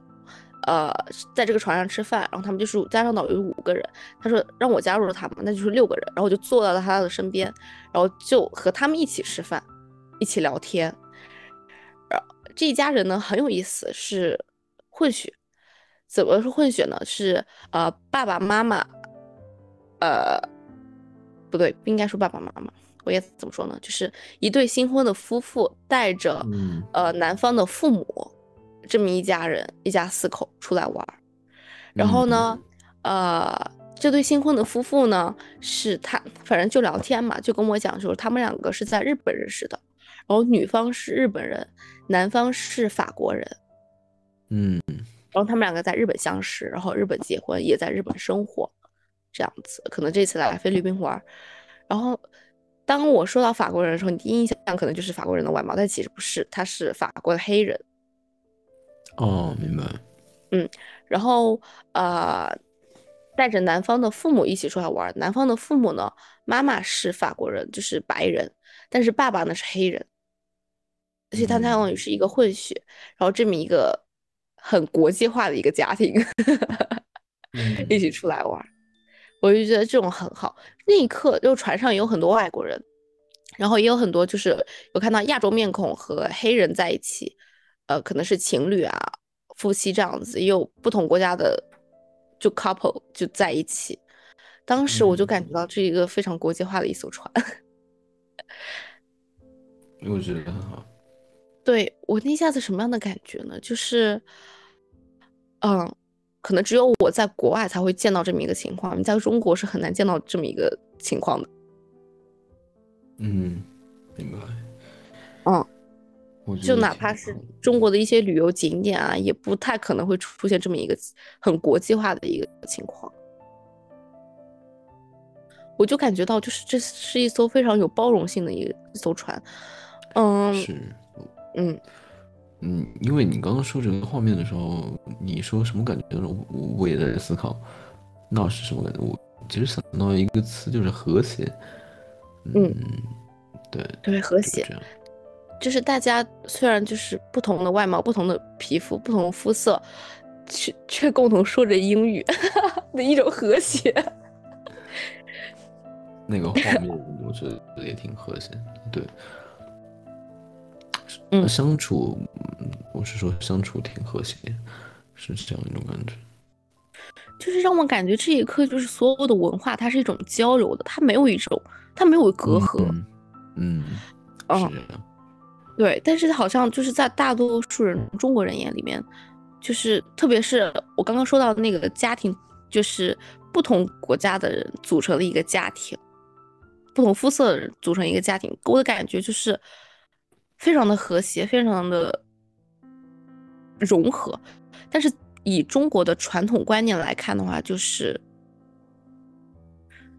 很多老一辈他不太能接受偏。见嘛？对，对，会有偏见，他没有办法去接受，就是呃，一个中国人去娶一个外国人，或者说是去嫁一个外国人，他觉得会有一种文化上的一个冲突，婚后肯定会不幸福，或者说是怎么样子一个情况，所以老一辈就很不允许年轻的小辈去这么做，在大部分中国的家庭里面是这样的。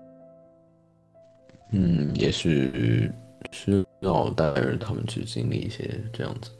我觉得只有见得多了，才能更能够包容别人。对，是这样的。我觉得真的是只有，呃，你踏出了国门之后，去感受这个世嗯界上不同的东西的时候，你的见识度以及你的所谓的，我觉得最重要是关是包容度才会嗯广。明白？嗯，我也跟你一样的观点。对。反正那反正那一刻我感觉很和谐。然后他们就和我聊天，就问我说：“你这一身你怎么回事儿？” 然后我就跟他们说：“我我跟他们说我去骑那个摩托了，我去看巧克力山了。我说如果你们想去的话，呃，注意要注要稍稍注意一下，如果自己比较爱干净。”然后他们说好的，然后大家就就会交流。然后他们问我我是哪个国家的，我说我中国人。他们是说他们会一两个中国词语，然后拿那仅会的一两个中国词语跟我说，一个是你好，然后一个是当时我们正在吃饭嘛，然后呃那个日本就是那对 couple 的呃日嗯本女生，然后就跟我说好吃，就是有时候食物好吃就是好吃这样子，就还蛮嗯有意思的。然后大家就聊聊天啊，就一路看一看两边的河岸的景色，就很美。然后当时呃，它中间有在一个地方停靠，停靠之后呢，会有个表演，当地人的表演，会拉你上岸，拉你上岸之后，拉你手拉手的唱歌跳舞这样子。然后跳的舞呢是什么舞呢？是和傣族。当时我见到他第一眼，我就觉得，嗯，怎么和傣族的那个舞那么像？就是拿两根竹，应该好像就叫竹竿舞吧，哦就拿两根哦竹竿，你在地上嗯分分合合，然后人就在和竹竿竹竿之间那样踩来踩去跳。明白。当时我这样第一眼，我说，嗯，这个是他们传统的舞蹈吗？怎么和傣族的那么像？因为傣族也是那样跳的，就在西双版纳的时候，我当时、嗯对，就这这这怎么感觉就是可能嗯，文化都是有互通性的吧？是，对，只能这么说。然后当时就拉着我就跳一段舞啊，就整体也很欢乐的一种氛围。嗯，感觉这次很开心，虽然有之前那种诡异的经历，诡异的经历，对，之前那一段儿，对，是说说这然后，然后说到十几号了十七号，十七号，十七号还没有结束。啊，再然后呢再然后吃完饭之后，又看了一路景色，就上岸。上岸之后和刚刚邀请我一一起吃饭的几个人打了招呼，我就说拜拜。说拜拜之后呢，我的司机就接我就走了，然后走了开始进行下一站。下一站是去看蝴站又是什么呢？呃，是去看蝴蝶。哎，不对，哦，对，是去看蝴蝶，但是它那个蝴蝶园呢是和动物园应该是一个小小动物园吧，是开在是连在一起的，所以相当于是是去一个动物园，但主要是看蝴蝶。然后进到那个动物园里边呢，好家伙哦，也是也是一百块钱，也是一百比索，也很便宜。这哎，反正反反正也是十块钱不到吧人民币。然后进去时候，好家伙，一进门就是几条蛇，几条蛇，不是蛇，巨蟒，应该是蟒，不能说是蟒蛇，趴在那个地上。然后呢？趴在角落里面。呃，我只认得一种蟒，就是好像黄金蟒，就是它是白色和黄色的皮肤，就挺漂亮的一条蟒蛇。就几条蟒蛇就趴在地上，然后有一个导游就带着我进去，就说你可以摸。那是我，这是我人生第一次摸蟒蛇。然后因为天气热的，二十八九度、三十度，所以你摸蟒蛇是冰冰凉凉的，好凉快。对，超凉快，是很丝滑的那种感觉。然后它那个 表皮也是，就是很光滑，就哇，好舒服啊！就是你又带点犯怵，有点害怕，然后你就觉得很好摸 那种感觉。嗯，我就特别怕那个蟒蛇咬我，但是其实，嗯，蟒蛇就可能比较温顺嘛，也不会咬。啊，就哇，真的就是有一种浑身毛毛的那种发毛的那种感觉，但是你又觉得很好摸。啊，然后还可以和蟒蛇合照。然后当时后面我我先摸了一两条之后，觉得哎好像还 OK，也不是很害怕。然后我就抱着一条黄金蟒，就也没有，就是也不是拍照吧，就是我让他给我录视频，我没有让他给我拍照，因为我有在做 vlog，我就让他给我录视频，我说你举着就好了，录我就好。当时他就把蟒蛇放在我的身上，然后那个蟒蛇它会。爬会到处钻，然后你的手呢就要不断不断扶着它的那个脖子，不让它往前面走。就是它蟒蛇很重啊，对，就大概你就感觉浑身冰冰凉凉的，你就那个场面呢，就是一身泥儿的小女孩 坐在那儿，然后身上缠一只黄金蟒，然后在那玩，你很开心感觉。啊，大概就看了一下吧。哦，当然，这个蟒蛇拍照是要钱的啊，但是也很便宜，嗯，非常便宜，十十比索，十块钱，好，换算成人民币多少钱？一比十五的话，一块钱不到。国内有一块钱能买到的东西吗？冰露，冰露是一块钱吧？我记得那矿泉水。嗯，你继续说。嗯，真的非常便宜，这一点也不亏，好吗？这有什么亏不亏的？这这根本忽略不计。是。然后呃，他又带我逛，就有很多。再往前面走，就是有很多笼子，笼子里面就关着各种各样的鹦鹉。嗯，反反一个非常简陋的一个动物园，反正有有鹦鹉啊，然后还有几只猴子在那个。简陋的笼子里边，然后还有只鳄鱼也在一只简陋的笼子里边，就带你绕了一圈绕了一圈之后呢，就进到那个蝴蝶园。蝴蝶园里面，他先是带给我看了一下他们怎么培育蝴蝶的，就是培育哦，不好意思说错，培育它就是蝴蝶的话，刚开始会从幼虫虫子变成把自己裹起来变成一个茧，他们会把那个茧收集起来放到一个箱子里面，一个一个挂着。嗯。然后等蝴蝶出茧之后，再把蝴蝶放到那个蝴蝶园里边，是这么一个情况。然后它那个蝴蝶呢，大多数也都是当地的蝴蝶为主，就各种各样的蝴蝶。进到蝴蝶园里面，就种了很多花儿啊，然后很多果蔬啊之类的。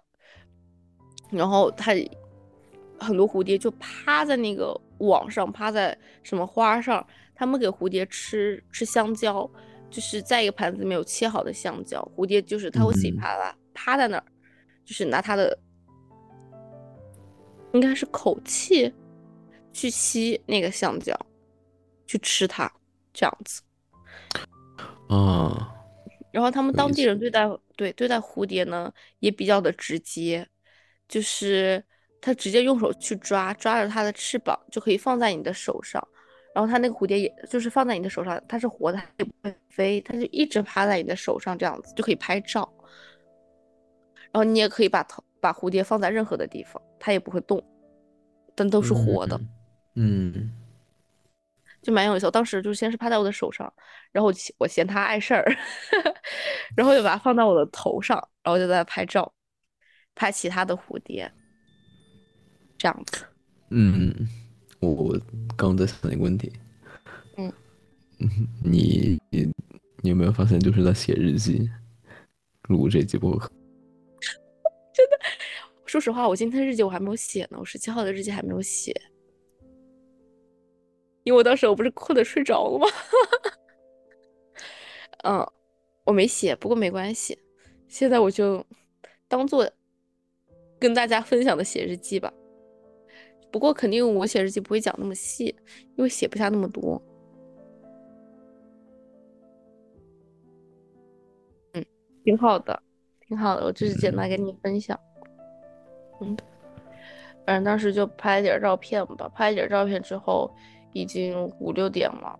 五六点之后，其实这一趟行程已经差不多结束了啊。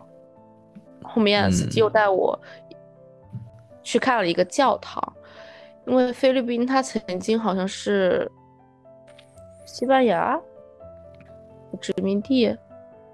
完蛋了，我不能瞎科普。搜一下是不是不能说错？不要有压力。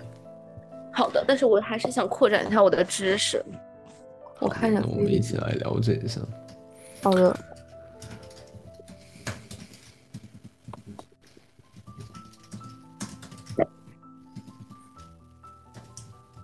哦，对的，它曾经是西班牙的殖民地。嗯。所以在菲律宾这边有很多。教堂都是西班牙当时那个那个期间，西班牙呃就是建立的教堂。嗯，然后那个特色呢就很有西班牙的风味风格。虽然我没有去过西班牙，就是是红色的呃砖瓦顶，然后白色的墙壁，然后就是应该是基督教堂，因为我有看到有有看到耶稣这样子。明白，嗯，然后那个教堂，嗯，你说，后面呢？后面又发生什么了吗？后面后面其实没有发生什么特别大事情了。然后当时，呃，去到教堂的时候已经是落日的时候了。其实那天天气不太好，就是阴天还下雨，但是在落日那个时候，太阳又慢慢出来了，所以它那个阳光落日把整个教堂就照得很通亮，嗯。就有点亮亮的那种感觉，就非常非常好看。而且它那个教堂窗户是那种琉璃窗，彩色的那种玻璃窗。就它的那个灯光啊，什么灯光？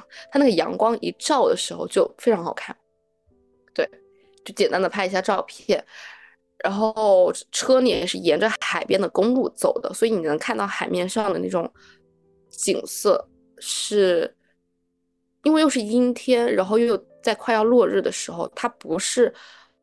蓝的不是什么蓝的、粉的、红的这种颜色的，落日的颜色，它是金黄色，它是金黄色照亮那个海面，然后呃天空还是乌黑乌黑的，然后海面上还有几艘船这样飘着，这么一个感觉。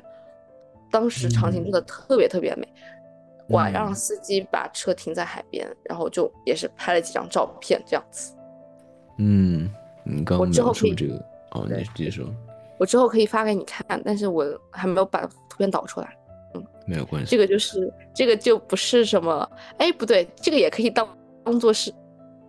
我在想，可不可以给听众看得到？我想想，嗯，看得到的，可以看到，就是把它当做封面就可以看得到了。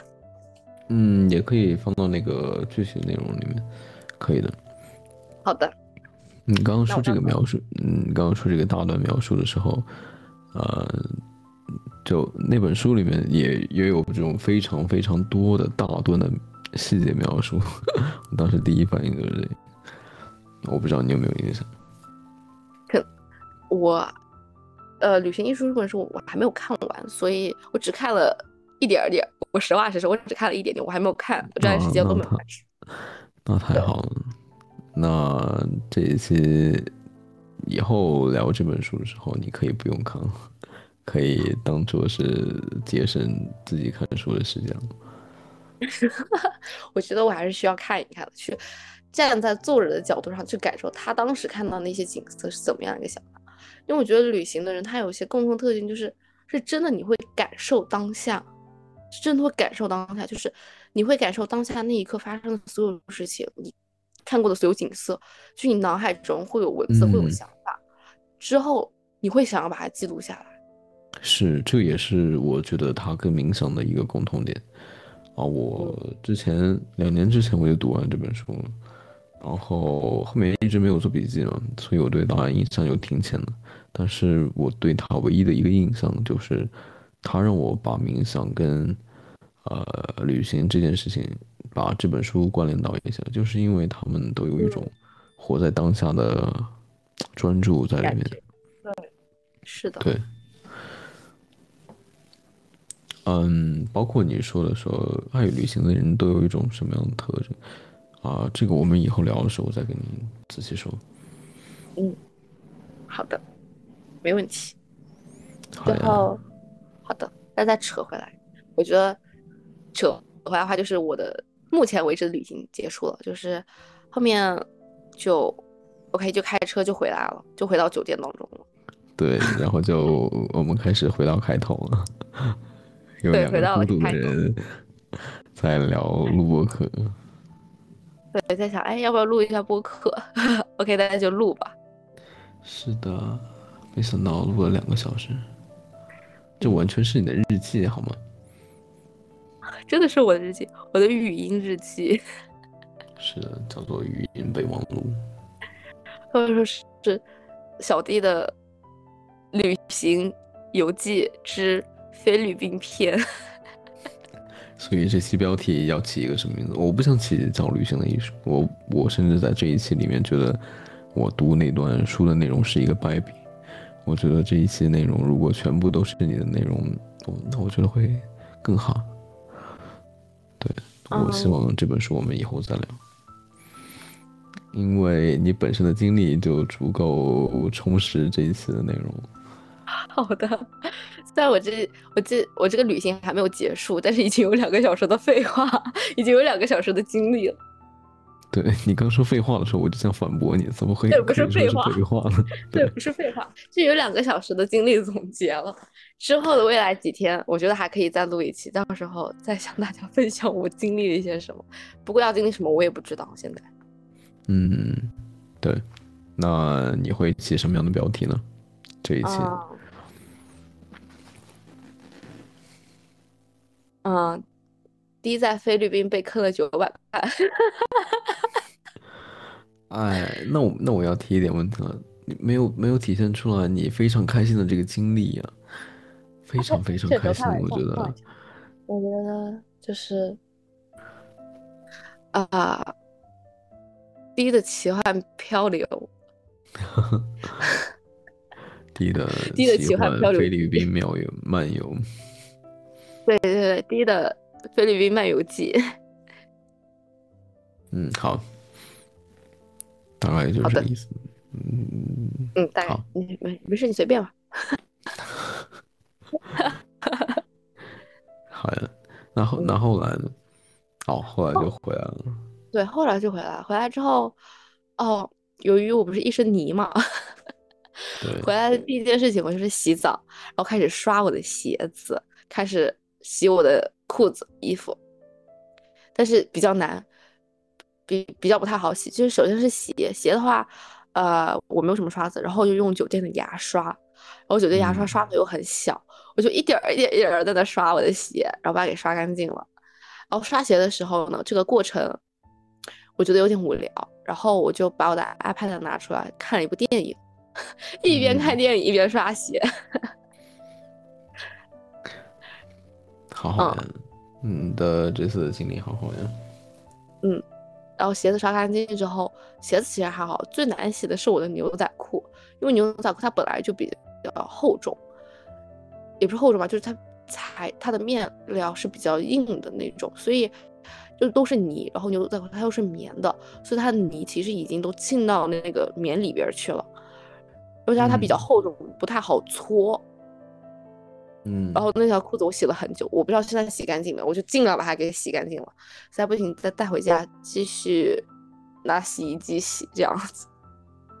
啊，所以你是二十几号、二十二号要回国内是吗？对，二十二号回去，然后具体的隔离政策我也不知道啊。对，嗯，寄希望于没有什么阻碍。希望吧。对，不过无所谓了，那隔离那就隔离呗。嗯。嗯。不过这情况应该隔离也不会隔离很久。是，挺好的。唯一的这一期内容我觉得挺好的。唯一的唯一的败笔就是我跟你说了好大一段读书的内容。对，我觉得完完全全是败笔，好吗？你不要这么说，也不是败笔啊，因为你读那些，就是你读书的内容那一段，那么那那么一段让我感受到，就是我和这个作者是是有一定的共通性的，就是都是有在感受这个自然，感受这个当下。也是。嗯嗯，是是。对。好。那跟我一起录一个开头吧。好的。好诡异啊！该怎么录这个开头？你说。因为之前开头都是我一个人录，然后录大概就是说，这一次我们都聊了些什么？嗯。嗯，再就是，我会我我，那你帮我，那你来录一期开头吧，好吧？好，那我试一试。OK，那我试一试。嗯嗯嗯，大家好，这一期有没有感觉不那么一样？因为是我在录这个开头。嗯，我们这一期我和大迪，你是小弟。没有错，就是我和大地，我们两个呢一起简单的交流了一下《旅行的艺术》这本书，以这本书为一个契机来展开了我们这期播客的一个话题。主要内容呢会涉及到，呃，我这段时间在菲律宾旅游的一些小小的经历，分享给大家，希望。大家的喜欢，然后另外呢，也有和书要，天呐，我不知道该怎么说呀。没有，我我我首先说，我不会剪的，我会把它们完整的保留下来。我觉得好的，每个部分都有意义。好的，好的。然后呢，还和书有了一些有与《旅行的艺术》这本书呢，还有一定的关联，就告诉我们都要活在此时此刻，活在当下。嗯，对。然后要补充的是，啊，真的这本书只是一个契机，我们没有聊很多，啊，更多是低的菲律宾漫游记。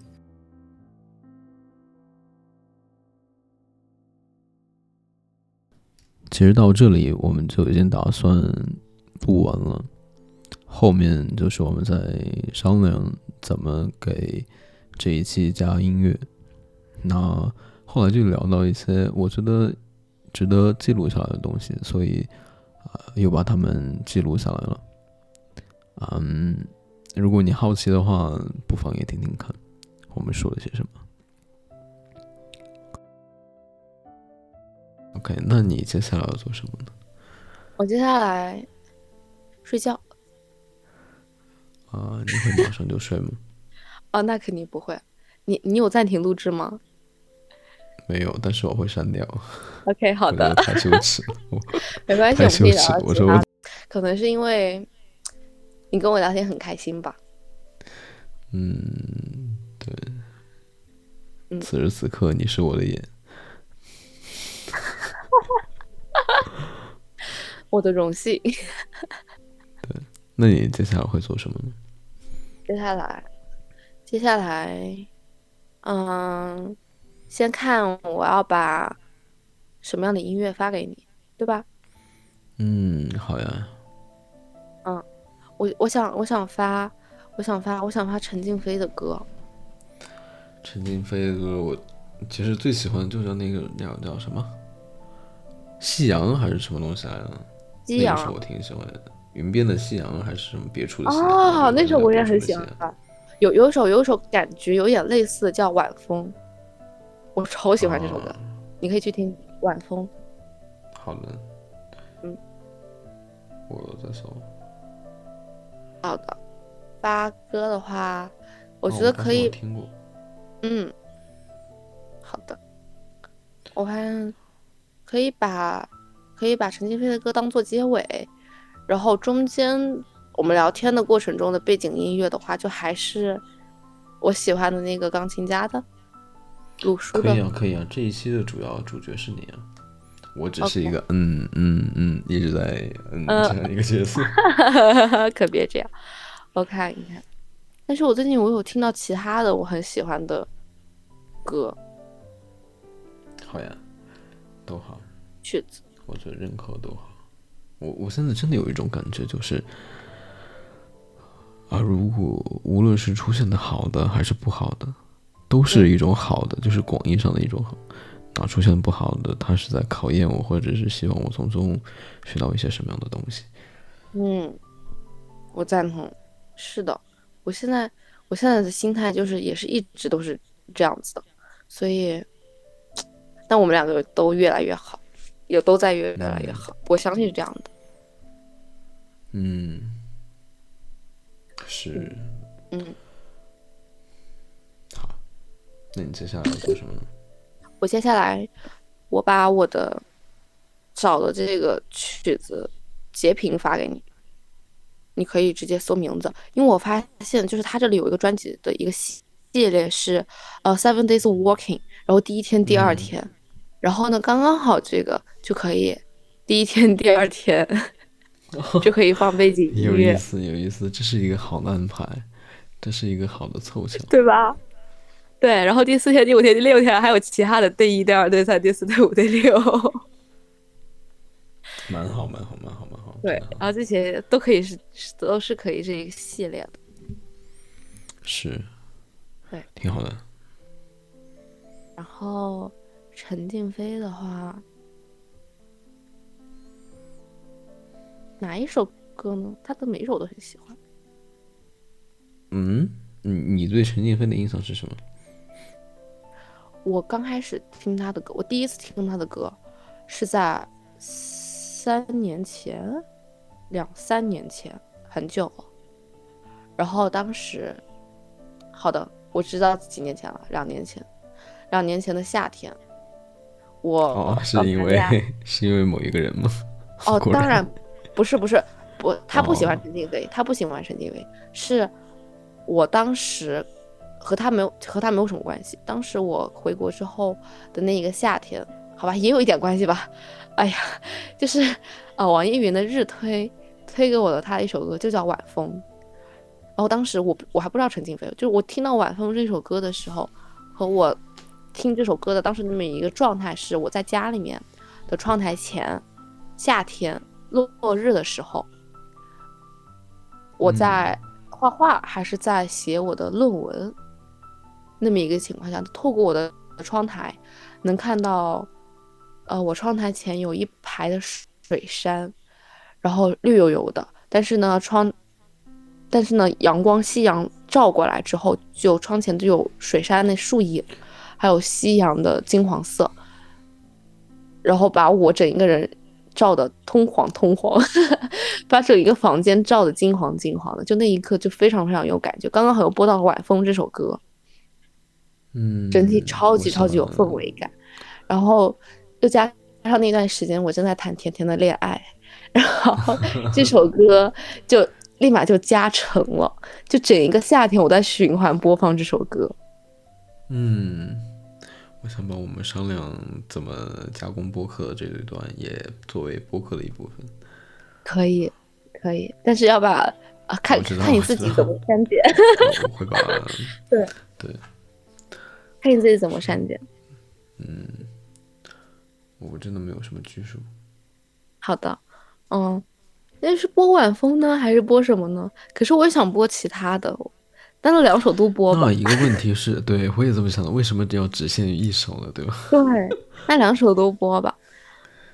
播嗯，可以啊，也也可以说，哦，可以啊。我另一个想法是，呃另外几期再放这首啊，不是，我觉得这一期就放两首好，以后再放他的其他。可以。然后，呃，我今天就是我浑身都是泥，我感受到了自由的那一刻的感觉。我的脑海中，我第一时间我想到了陈金飞，真好。啊是因为对陈金飞也给我这样的感觉，嗯啊，很自由的感觉。真的很自由。然后还有一个原因是，就是呃，我在听《得意忘形》里面，呃，张小雨和陈静飞播客的那一期，陈静飞他里面他有说到，就是说，啊、他当时是开 live house 开巡演的时候，在昆明的那一场，然后昆明那一场呢，就是在他的前边儿有一个小小的电风扇。嗯然后当当时那个电风扇对着他吹，他在台上唱歌的时候，当那个电风扇吹到他的时候，他感觉到了自由，也不是自由，他立马感觉到他在做他自己，就他那个风风把给吹活了嗯那种感感觉。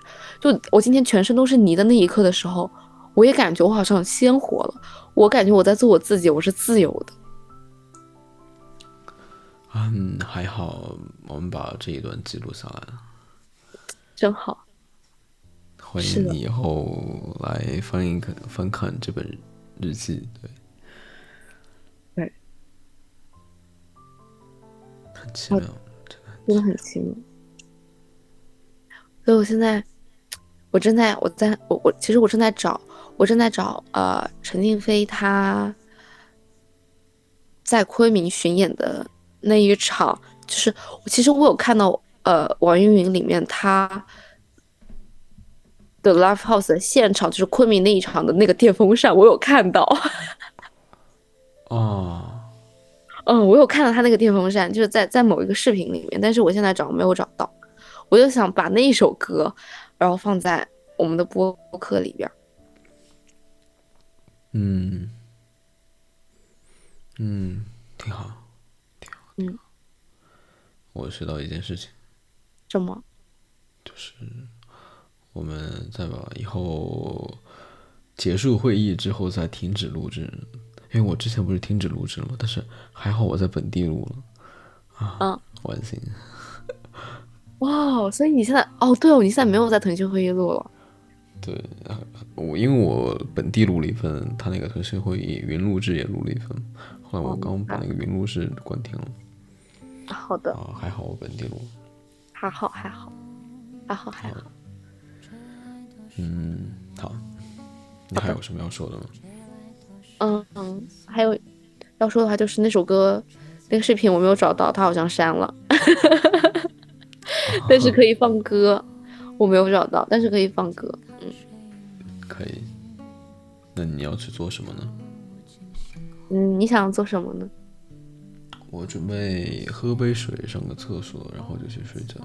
好，好的，对，那这样子的话，那我就准备直接睡觉。好的，那我准备去睡了，我也去了，拜拜。拜拜，嗯，晚安。晚安。晚风轻轻飘荡，心事